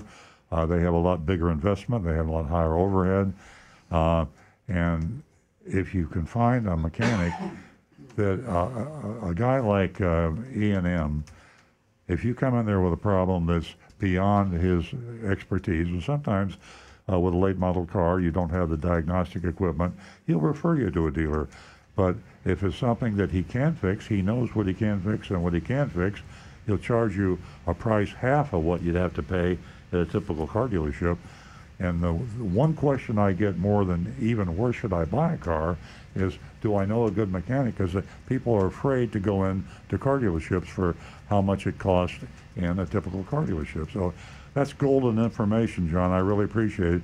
E and M Motors in Stewart, and it's uh, telephone number. I'll give it out again. Write this number down, seven seven two, two eight three, four six one zero, seven seven two, two eight three, four six one zero, and you got yourself an honest mechanic that specializes in, you say, Lexus and Toyotas, right? Yes, but every good. brand of cars, but that's his specialty. Gotcha. And I just want to give you, for instance, I was in there Tuesday with my Lexus, and he checks everything stem to stern, and I said, I, I think it's due for the uh, uh, cabin filter. Uh-huh. So he took a picture, came to me in the waiting room, and said, this is how good it is. You don't need it replaced. It's not dirty enough yet. And wow. then on the second thing, he did a battery test, and he said it tests weak. But he says to me, I'm not going to recommend it, because he said I looked at the label, and it's a Walmart battery. According to the codes, it's still under full warranty. Wow. And bring that battery back to Walmart, and you'll be fully uh, uh, warranted on it. Yeah. So that's unbelievable. That is unbelievable. You really got yourself... Uh, that's a solid goal. Totally honest mechanic. That's great. I recommend him highly. Well, thank, thank you, John. You. Okay, John, thanks well. for thanks for joining us every uh, Saturday morning. We really appreciate your company. Okay, uh, what do we have? Uh, we got text, text YouTube? We got anonymous feedback. We got. What do you oh, want? We got it all. What do you want? Okay. All right, we'll do a text. Surprise we'll, me. I'm, I'm going to jump off the, because we, we, technically we've only answered one uh, texter's question, because there's uh, there's nine or seven subsections to that text. Anne-Marie texted us, though, and Anne-Marie has been texting us for years. She says, good morning. I hope everybody is well. I'm a bit of a mother hen, so even though things are opening up a bit and we feel like puppies who have slipped their leashes, please remember to wear a mask and social distance. The COVID nineteen virus is still out there and is still very dangerous. Earl, your blog mentioned ways to disinfect vehicles and keep them protected for a few months. Could you please share those details to the radio audience? Thank you very much. And that's from Anne-Marie. Uh, yeah, I uh, I do some uh, flying with an outfit, uh, private outfit called Wheels Up. And I got an email from the C E O of Wheels Up about a product they were using uh, that... Uh, coats the interior of the aircraft uh, with a microbial um, agent, and that's something that will protect over time. You gotta be careful. It's an antimicrobial. Antimicrobial, and uh, it's uh, it, it's a, a product acts like a ceramic shield on all the surfaces with an aircraft. And NetJets, uh, you know, Warren Buffett is one of my heroes. He owns uh, control of NetJets, uh, uh, Delta Private Aviation. It's used in hospitals and operating rooms all over the world. But it's a fascinating product. Uh, Stu, you, if you can pull up the blog, or there's a company that sells this product. Yeah. Well, and, uh, I know all about it. Okay. Yes, that's you, you, then you take over. Yeah. You know better than I do. Well, the uh, so NetJets, they, they brand it. It's called Clear Cabin. They use it for, for planes, cabin of an, of an airplane. It's called Preventex. And it's been used for decades. And they um, think about it for a second, uh, like a, a plane is a metal tube in the sky, and a bunch of people get on it, and they drop food, they breathe, yeah. and it's a it's just a, a potential petri dish. Um, so they've been using this to prevent microbes from growing on the surfaces. Uh, so it's not just viruses, it's it's bacteria and mildew and fungus, and just keeps it a cleaner, more sanitized place. Now, viruses don't grow on a surface, but what they do is when they if somebody coughs and it lands on a, a seat or a handle or something like that, it'll, it'll survive there for a while. Eventually, it will degrade and break down. Uh, this Preventex accelerates that. And so they've done studies on this um, as recently as earlier this, this year that show that this is really effective on viruses, too. So um, this is what people with uh, who spend a lot of money, who um, are uh, do a very good job at protecting themselves, trust this product to do this. So um, they were offering it to their clients, and, uh, and Earl took them up on it. So um, without making this a commercial, we, we started using this on the, our service customer vehicles, our rental vehicles, our new vehicles, and used vehicles, because any advantage that we could possibly, you know, help give, that's uh, you want to take it, especially. Yeah, well, you disinfect, you still should disinfect your car, yeah, or have someone disinfect it for you. But once it's disinfected, when this product, Preventex, is sprayed in the car and dries, then it can't be reinfected, because if, if let's say you have your car disinfected, you get in the car, somebody gets in the car, and they touch something, they sneeze, they cough, they can reinfect the car an hour after you had it disinfected. With this antimicrobial agent, it protects the car over time, and then you have to have ninety it, days. Yeah, ninety days. You have to have it renewed every ninety days. But it's uh, uh, you once you have it disinfected and then coated with the Preventex, you're safe and good to go in your car for up to ninety days, and then you need to do the process yeah. over again. They use also like uh, the Miami Heat and a whole bunch of other professional and college teams yeah. use this in their locker rooms, because another environment where you have a closed environment where um, it could be a dangerous, uh, you know, uh, potential for growth from from microbes. So it's it's a it's pretty amazing. Cool stuff. Yeah, yeah. amazing. And without product. getting into the the science of it, but it's really neat. So, like if you looked at this stuff after it dried and cured under an electron microscope, you'd see a, like an entire network of tiny little pins, like these little sharp things that literally it um, the microbes get torn apart on them. They can't. What's they that? Can't the, the, yeah. Should they Google Preventex? Yeah, Google Preventex. Um, we're, we actually we have. I mean, on our website, um, we we well, we're not navigating to it. Well, we're gonna have a, a informational page. It's already set up. Um, Um, but if you want to contact the show, I can send you a, a document that has all the, that you know, what it does, and then the evidence from the, the studies that they were done that shows that it's effective against coronavirus. Yeah. So it's a, you know, it doesn't keep you from getting sick, doesn't cure it. What it does is prevent this, those surfaces from being a transmission um, spot for you. So yeah, just one more way of staying on top of things. And as uh, Stu mentioned, uh, uh, they're using it on so much. It, it is so impressive. It dries in fifteen to thirty minutes. It lasts ninety days. But as Earl mentioned about using a disinfectant on the uh, interior or wherever you're using the Preventex, that's the first step. And it's just it's amazing that uh, uh, the Miami Miami Heat, the Washington uh, Redskins, Orlando Magic. I mean, I could go on and on. And in my very own kitchen, Brillo. So, uh, Doctor Scholl's feet uh, inserts. Oh, yeah, that too. Yeah. That too. Uh-huh. And uh, New Balance shoes. Okay, ladies and gentlemen, uh, we are almost to the point where we're going to be going to the Mystery Shopping Report. So please get your questions, uh, your comments, and uh, give us some uh, advice. We can always use that at eight seven seven, nine six zero, nine nine six zero. Or you can text us at seven seven two, four nine seven, six five three zero. And don't forget, your anonymous feedback dot com. We have uh, Warren, who is holding from Pompano Beach. Good morning, Warren. It's Warren. Good morning, guys. How are you today? Hey. We're well. Thank you for calling. Enjoy, enjoy your show. I got a question for Stu. Uh-oh. Okay? Uh, Stu, last week in the Mystery Shopping Report, um, I know you, you talked all about it, and the fact that the person went in and the car was twenty-five grand, and they gave him a discount to twenty, but then they built it back up again with all kinds of hidden fees. Mm-hmm. I was just curious, the person who was doing the shopping, and I know you don't want to have a confrontation with the salesman or anything, but what if they what if they just said, well, wait a minute, you just sold, had the car for twenty-five, you told me it's twenty, and now you, you built it back up to twenty-five. You know, that's ridiculous. Yeah. I mean, why didn't, I'm just curious, like, why didn't they just, like, confront the salesperson or the salesman that, at that point and say, You, you just flim-flam me. You, you, yeah. you said you told me you gave five thousand off, and now you're giving me the five thousand. You're taking the five thousand back. I was just curious no, why great, they wouldn't do that. No, great question, Warren. So we have um, experimented with different uh, personas that we ask our mystery shoppers to use. So one of them, and we name them, one of them we call uh, Larry Laydown, and that's actually taken from, uh, that's an old car business term, to uh, it's a degrading term to describe a, a customer who um, is unprepared and is uneducated and is a sucker and comes in. He just lays down and, and takes what you give him.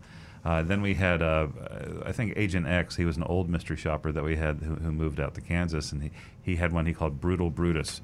And you're you're talking about Brutal Brutus. So uh, Larry Laydown goes goes in there and takes everything the salesperson says and says, "Oh, that sounds good to me. Oh, that's a great deal." Uh, but Brutus goes in there and does exactly what you're saying. So we've done shops like that in the past where their their mission is to go in there and terrorize the uh, the salesperson. You know, most people are Larry Laydown, and uh, that's just uh, yeah. personality. The yeah. average person doesn't like confrontation. A lot of, and this is what the car dealers bank on. Uh, their salespeople are trained uh, and it, it, it, to take control from the time the prospect comes into the showroom floor, and they're very good at it. And there are schools of, of it, and and C Ds and videos and training how to take control. And that's what happens if you're a type of person.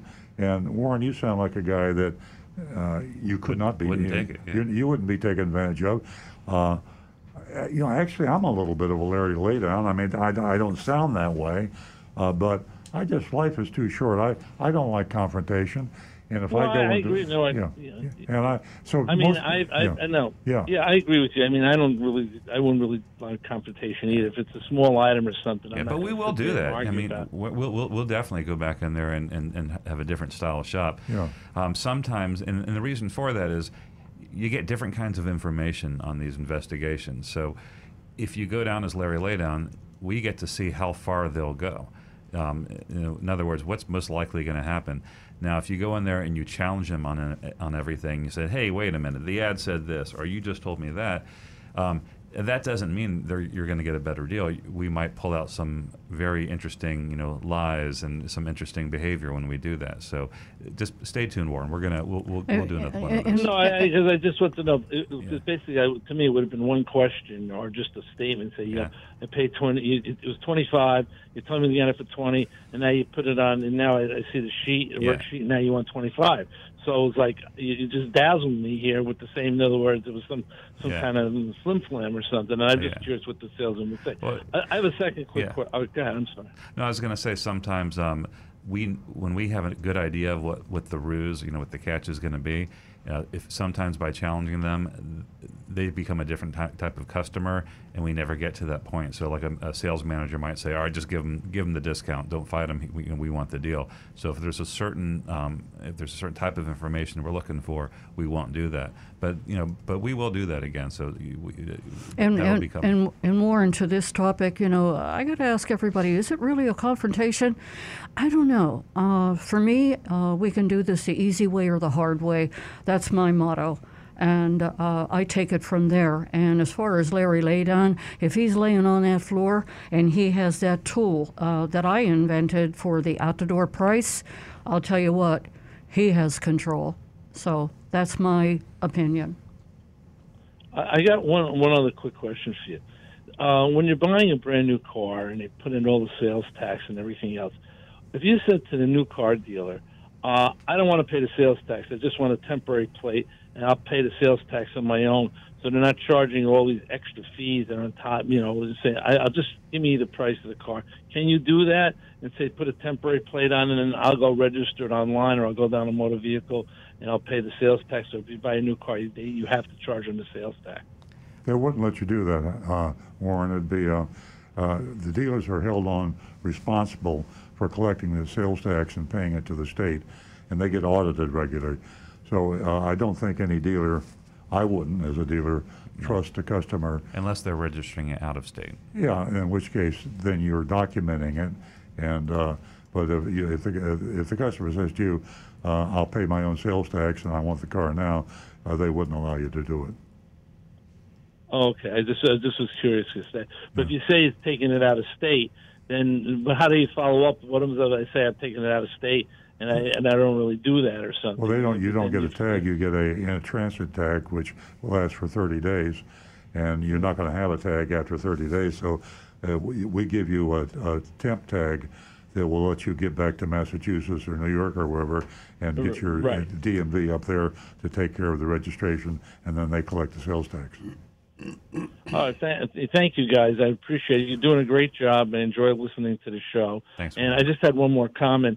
Uh, last week I, I, I talked to Earl, and he said they had all these cars on the docks in Newark, in Port Newark. Yeah. I, didn't, I tried to follow up on it, but I didn't see anything. They just weren't taking any more cars, I guess, from Europe. They were, like, stacked with them. So I still don't know what they did with them, because up here you cannot sell cars. They're sort of stacked, and all the dealers are still closed, all the cars on the lots. So I'm curious what yeah, they did still... with these thousands of cars wow. stuck in Port Newark. Yeah. Well, we're we're going to monitor that. I, I'm glad you reminded me, Warren, because uh, uh, that's going to be a chaotic situation when they open up. And, you know, the rest of the country is going to be lower on inventory and trying to catch up. New York is going to have a huge surplus of inventory. I don't know what's going to happen, but whatever it is, it's going to be really interesting. Okay, thank you, guys. Thank you, Thanks. Warren. Thank you, Warren. Thank you, thank you. Much. Thank you for day. listening. Bye-bye. Uh, ladies and gentlemen, we're going to be going to the uh, Mystery Shopping Report well, uh, right shortly. We, yeah, shortly, yeah. Yeah, and uh, don't forget that uh, that Mystery Shopping Report from last week, uh, what a doozy that was. You want to take advantage of the shopping report that's coming up at nine thirty, and uh, we're going to go to Stewart to uh, Wallace Nissan. Now back to Stu. Let's jump over to some anonymous feedback. Uh, this came in this morning. It says, just wanted to say that it's a great time to finally take care of chores, tasks, and projects you've been putting off. This includes repairs to your car. I had mine picked up by my dealer for maintenance, and while it was there, I finally had all those shopping cart dings taken out. Very convenient. Good point. Yeah, if you're not using your car, you might as well let somebody, you know, yeah. and take, you know, do something with it. Okay. Um, all right, we had a series of um, advice on gloves and masks, and I think we're going to skip it because I think we've beat that yeah. to death. I think... Uh, Um, everybody's kind of clear on that. And um, I will say this, and this is, I'll talk about it later. Uh, we are very disturbed by the number of dealerships that are not observing uh, the rules, and they are not wearing masks. They're, our shoppers are having to ask them uh, to wear their mask. Yeah. And I just got to wonder how many times people, we actually have people shaking hands or wanting to shake your hand. It's like some car dealerships either didn't get the message or got the message and t- decided to ignore it. We have found out that the masks are there. They're just not wearing the mask. Mm-hmm. But to, to walk up to a guy today without a mask and stick your hand out and want to take sh- shake hands with somebody, uh, you just got to wonder. Yeah, they've yeah. been living under a rock. Melissa mentioned at the uh, uh, from Fort Lauderdale about her experience uh, about no mask that I forgot to mention. Okay. Um, yeah, yeah, the other thing that's it's really important, you're not just, I mean, obviously the main reason for these things, I said we wouldn't go on a mass tangent, but um, as obviously to prevent, you know, transmission of the virus. But if a car dealership, and this is the advice that they're getting from all the manufacturers, if you get somebody who tests positive in your dealership, you're closing down the dealership for a couple of days to do a big ins- big, big inspection and also to make a big, to be honest, just make a big show of it so people see that you're taking it seriously. Um, that happened to Daytona Toyota, Al Hendrickson Toyota. Um, they had somebody test positive, and they closed down the store. And like Earl mentioned earlier, the, the, the huge amount of monies that, that that car dealers are losing right now, uh, every day is crucial. You're making some, you're making some sales, you're f- servicing some vehicles. Car dealers cannot uh, afford to shut down. So, so for the dealers that we're shopping, we see they're not wearing masks and they're exposing their employees to it. Uh, They got to get serious because they're they're facing a real risk of a shutdown. Even even if it doesn't, um, you know, if, if somebody gets sick at a dealership, doesn't necessarily mean that the place is infected, but they still got to no. do it. It's interesting with car dealers because dealerships uh, have were considered an essential business, and essential businesses stay open. Now the the problem is if an essential business stays open, there's going to be a lot of people within that essential business say, I don't want to be out in public. I don't want people coming in uh, to the dealership without masks, because if the cust- if the salespeople aren't wearing masks, a lot of the customers aren't going to be wearing masks. And there are people working in car dealerships today that just don't want to be there. And uh, uh, but they want a job. They have to get paid, and it's uh, it's uh, there's a lot of uh, talk about that right now. Uh, employers requiring people to work. The meat packers were up in arms about this, mm. and you, you you should not. There should there should be a rule that says if someone is generally concerned about his or her welfare and health, and they're working at an essential business, and the owner of that business says, you must go to work or else I'll fire you. Uh, you know, I, they won't give you a furlough with pay, or they won't give you a furlough to guarantee you're going to get hired back. I mean, that is a very uncomfortable situation. Uh, front page article in the Automotive News, our trade uh, journal that we read, Automotive News, has a story about this very thing where uh, a salesman was fired because he expressed concern about working with the coronavirus, and uh, they fired him, and now there's a lawsuit. So it's a bad situation. Yeah, can you imagine having to sign something that you're not going to hold the owners responsible? Yeah, that was part of the lawsuit. That, I mean, yeah. uh, in an incredible time, an incredible situation. Another uh, thing that came up, I don't, I don't know if you're aware of it, um, Palm Beach Toyota, and we just f- confirmed it this morning, just found out, Palm Beach Toyota actually closed down um, for a customer who tested positive, and when they did the contact tracing, um, had indicated that she was at Palm Beach Toyota buying a car. So they closed down on noon at two o'clock on Thursday, but they opened Friday morning, so it wasn't a multi-day thing. It yeah. was um, basically about a about a day, uh, spanning over two days. Well, that's responsible. They probably did a complete yeah. disinfection. Yeah, uh, that's uh, that's good. I you know, the responsible thing to do. But it brings up another question. Um, you know, and this is something that we that we're struggling with too. Is like, how do you uh, you can you can tell your employees what to do, um, but customers who won't wear a mask or, or observe social distancing. Yeah, exactly. It's, it's interesting. We've we've uh, talked back and forth on this, and uh, some companies like Costco are requiring all customers uh, to wear a mask. Uh, in our dealership, we decided to recommend that our that um, all customers wear a mask, and then we have a designated area for those who refuse or choose. And we have masks to give them as well. And we have masks. We give masks to anyone that wants. But some people don't want to wear a mask, so we have a, a we we isolate them in a different area so they're not exposing Kinda anybody like the, else. Like the smoking room in the Atlanta airport. Yeah, mm-hmm. exactly. Yeah, exactly. And there's some people that really um, become offended, uh, you know, and you just don't want to turn it into, uh, you know, a, a, a tug and pull and uh, a, an unfortunate situation. Uh, but we do have to pr- protect ourselves, folks, and you have to protect yourselves so we can all work together. All right. Okay. Are you ready? Uh, we we have some more, but I think yeah, it's. Uh, if you have anything interesting, uh, we'll... oh yeah, they're all interest all interesting. Uh, here's a decent one. I just skipped over. Okay, Earl, what's your opinion on aftermarket rust control treatments in salty snowbelt regions? Rust control? Yes. Yeah, I, I, that's a, a thing of the past. Uh, cars today are uh, treated with anti-corrosion uh, products uh, in extreme conditions. The car is going to rust. Uh, in uh, rock salt on the roads up north, type of thing, on the ocean and uh, in, in South Florida, uh, exposed to the salt air. There's nothing that can survive against the Florida salt air.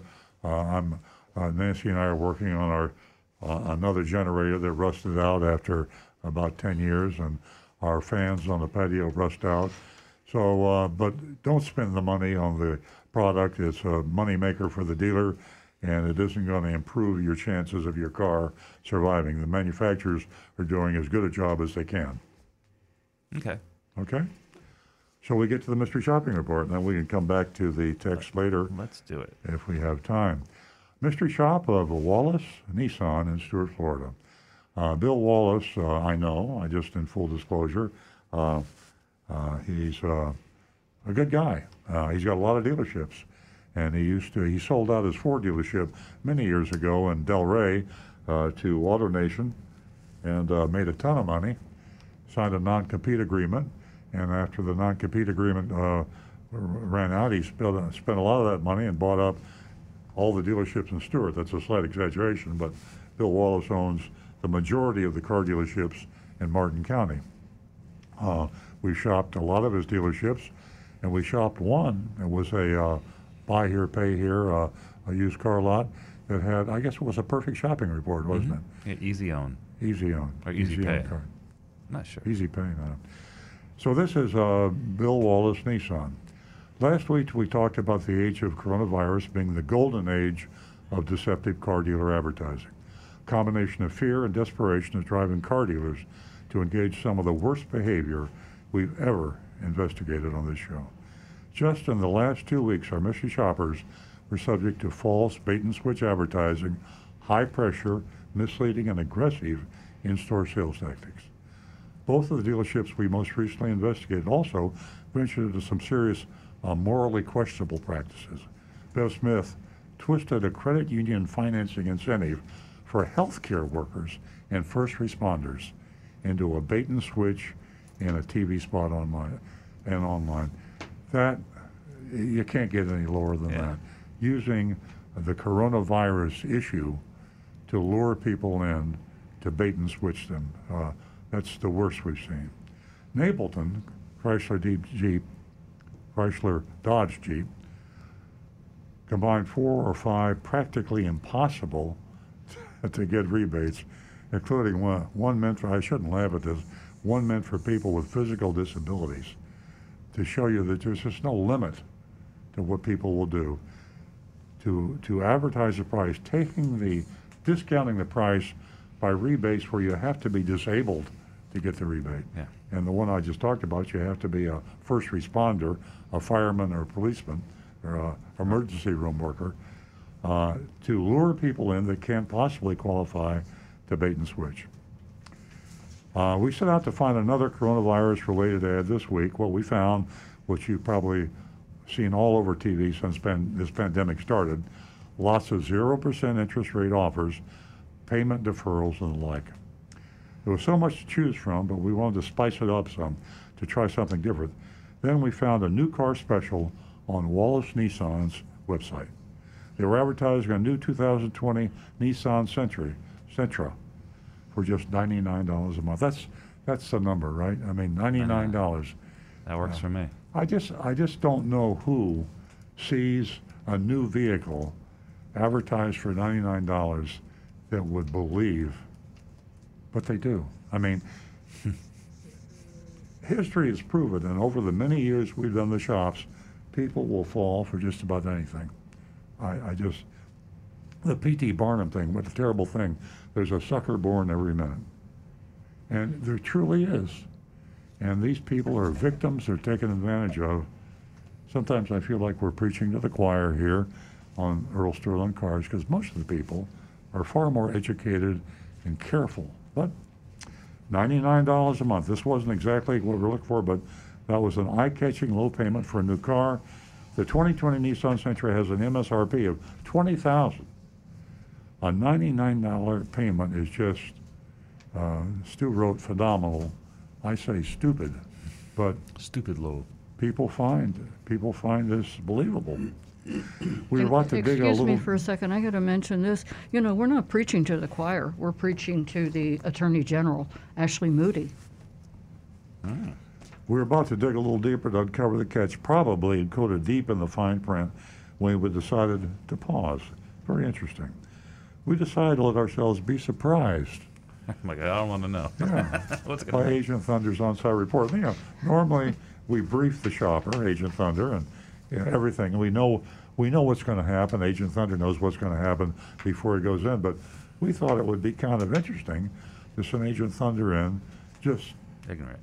You know, I, we're not going to tell Agent Thunder what's going to happen, and I think it'll be more natural, more believable. Um, so that's what we said. Go to Wallace Nissan, lease a new twenty twenty Nissan Sentra for ninety-nine dollars a month. That is your assignment, and just tell us what happens. Here's the report. I, as Agent Thunder, arrived at Wallace Nissan in the late afternoon, exited my vehicle, and took a few moments to walk around outside, trying to attract a salesperson. You don't have to read the next part. Of I love this. It's, it's funny. I'm, uh, this is really funny. This is Stu. I asked Josh if I should put that in there. I'm like, did, well, did Josh come up with it? No, I did, but I said, oh. is this is this too That's weird? Good enough. That's Josh Worthy. So Stu referred to walking around the outside by Agent Thunder, waiting for the salespeople to pounce, as the mating dance of the mystery shopper. I love it. The mating dance Oh, the mystery shopper. I can just just yeah. kind of strolling through the cars, all the salespeople tracking them. Yeah. I love it. Standing on one foot. No one noticed me. I went inside to find someone to help me. I was greeted immediately by a maskless salesman named Tim. Here we go, maskless. I looked around. No one was wearing a protective face covering. No one at Wallace Nissan in Stewart, Martin County, was wearing a protective face covering. Shocking, unbelievable, and I guarantee you, Bill Wallace doesn't know that. No. I've said this before. I believe Bill Wallace to be an honorable person. I believe he's an honest person. You know, there comes a point in time when you have so many dealerships, you just don't know what the hell's going on. Yeah. I mean, it's like AutoNation. They got two hundred and some odd dealerships. How do you know what's going on in the trenches? Bill, your guys at Wallace Nissan and Stewart aren't wearing face masks. Yeah, and hey, Bill, your guys, they're doing the mating dance yeah. Yeah. without the mask, without no, no, the surgical gloves. No. What's Thunder, up with that? Agent Thunder's doing the mating, mating dance. Tim began to qualify me, and I told him about the new car special. New two thousand twenty Nissan Sentra for ninety-nine dollars a month that it brought me in as a Tim as a salesman. Um, He moved to deflate my high hopes right away. Tim said, I have to be completely honest with you.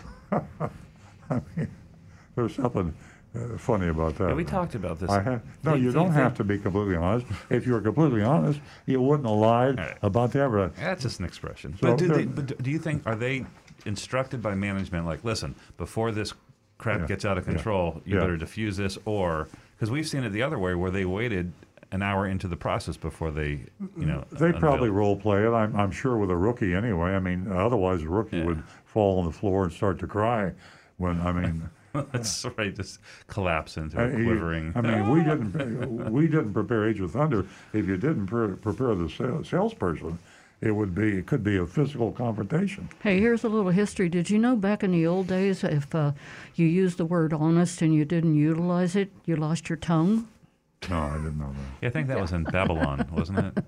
Or ancient Samaria. Okay. Uh, that was in so Sicily. The honesty that Tim came up with was it will take quite a bit of money to get that payment. That sounds like a candy bar, a yeah. bit of money. I asked him why they would even advertise anything like that. Tim implied, replied that they have a lot of customers willing to put a lot of money down on leases. Yeah. Oh, yeah, yeah, yeah. Yeah, all right. Okay.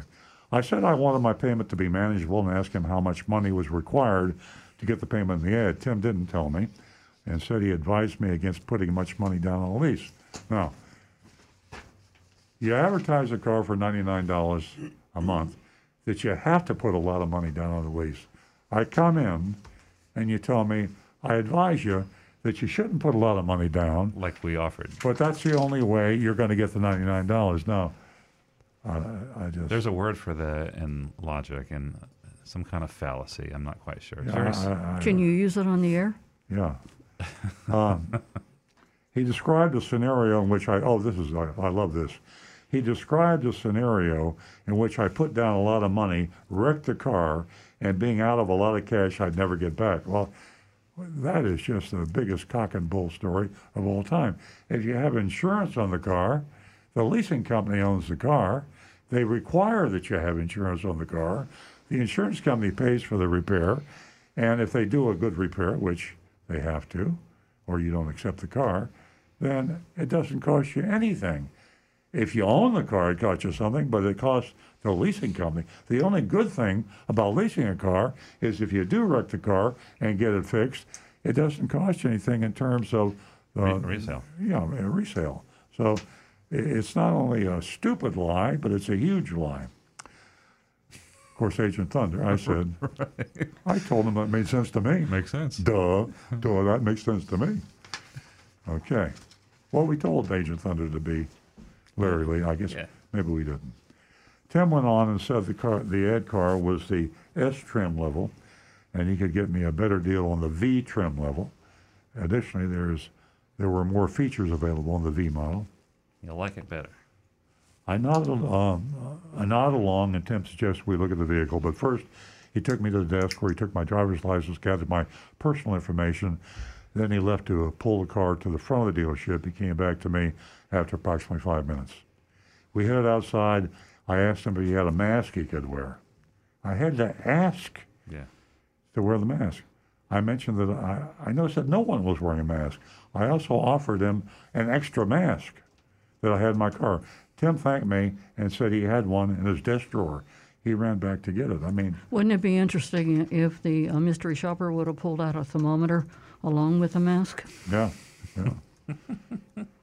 We stopped in front of a white two thousand twenty Nissan Sentra S V, M S R P twenty-two thousand forty bucks. There was an addendum, you know, addendum. They all got addendums, folks. I don't know very many dealers. What would you say, ninety percent have addendums still? Yeah, I mean, yeah. For, there was a period of time where we, we didn't see them, but yeah. now they're they're kind of. There's a phony Monroney addendum.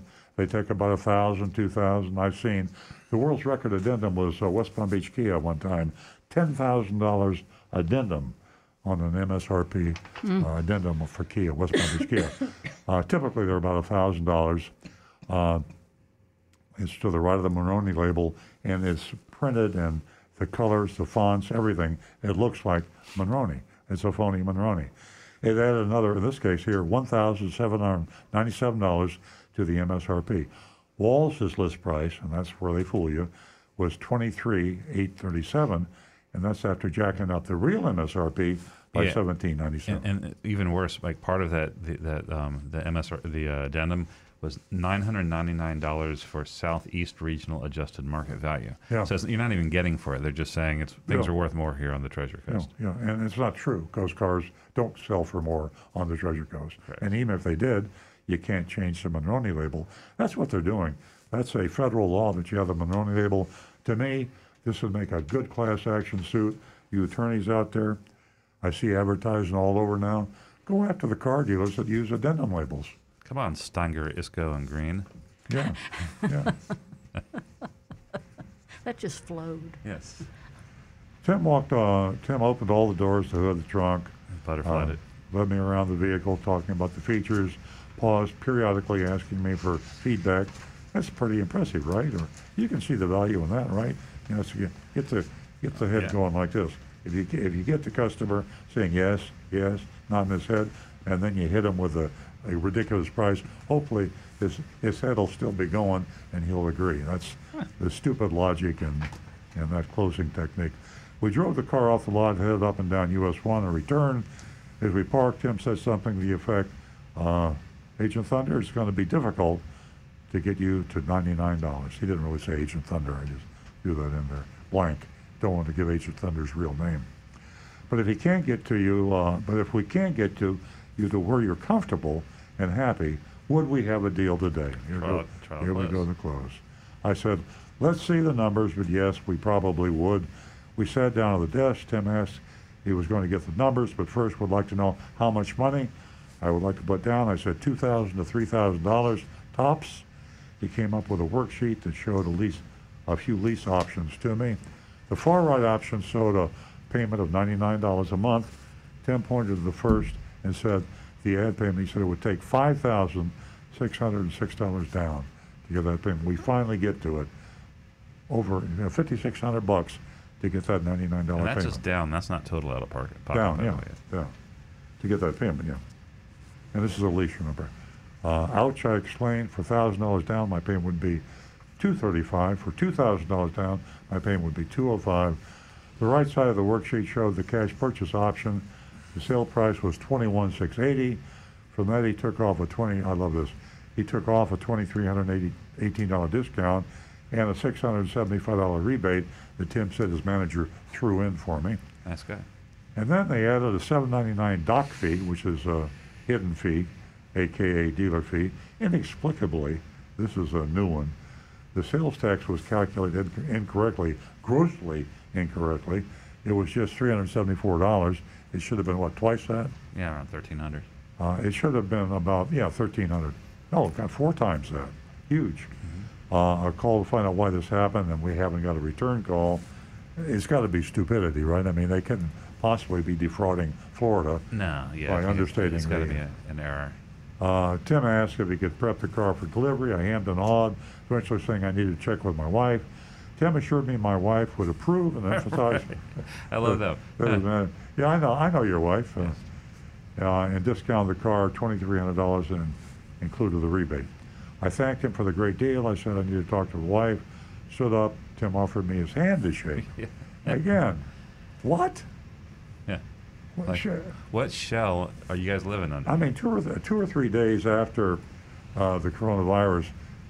I actually shook hands. I mean, you shook hands with the mayor of North Palm Beach, and I chastised you for it. Yeah, and, and uh, then, you know, I'm dense, so it took a while. But here it is, into the heart, depth of the coronavirus. I didn't think anybody was shaking hands. Anyway, I'm wrong. Uh, here's the epilogue. Details on the ad, the stuff we didn't read earlier, said this: for thirty-six months, seven thousand fifty dollars due at signing. Offer plus tax tag, dealer fee seven ninety-nine, and dealer installed options.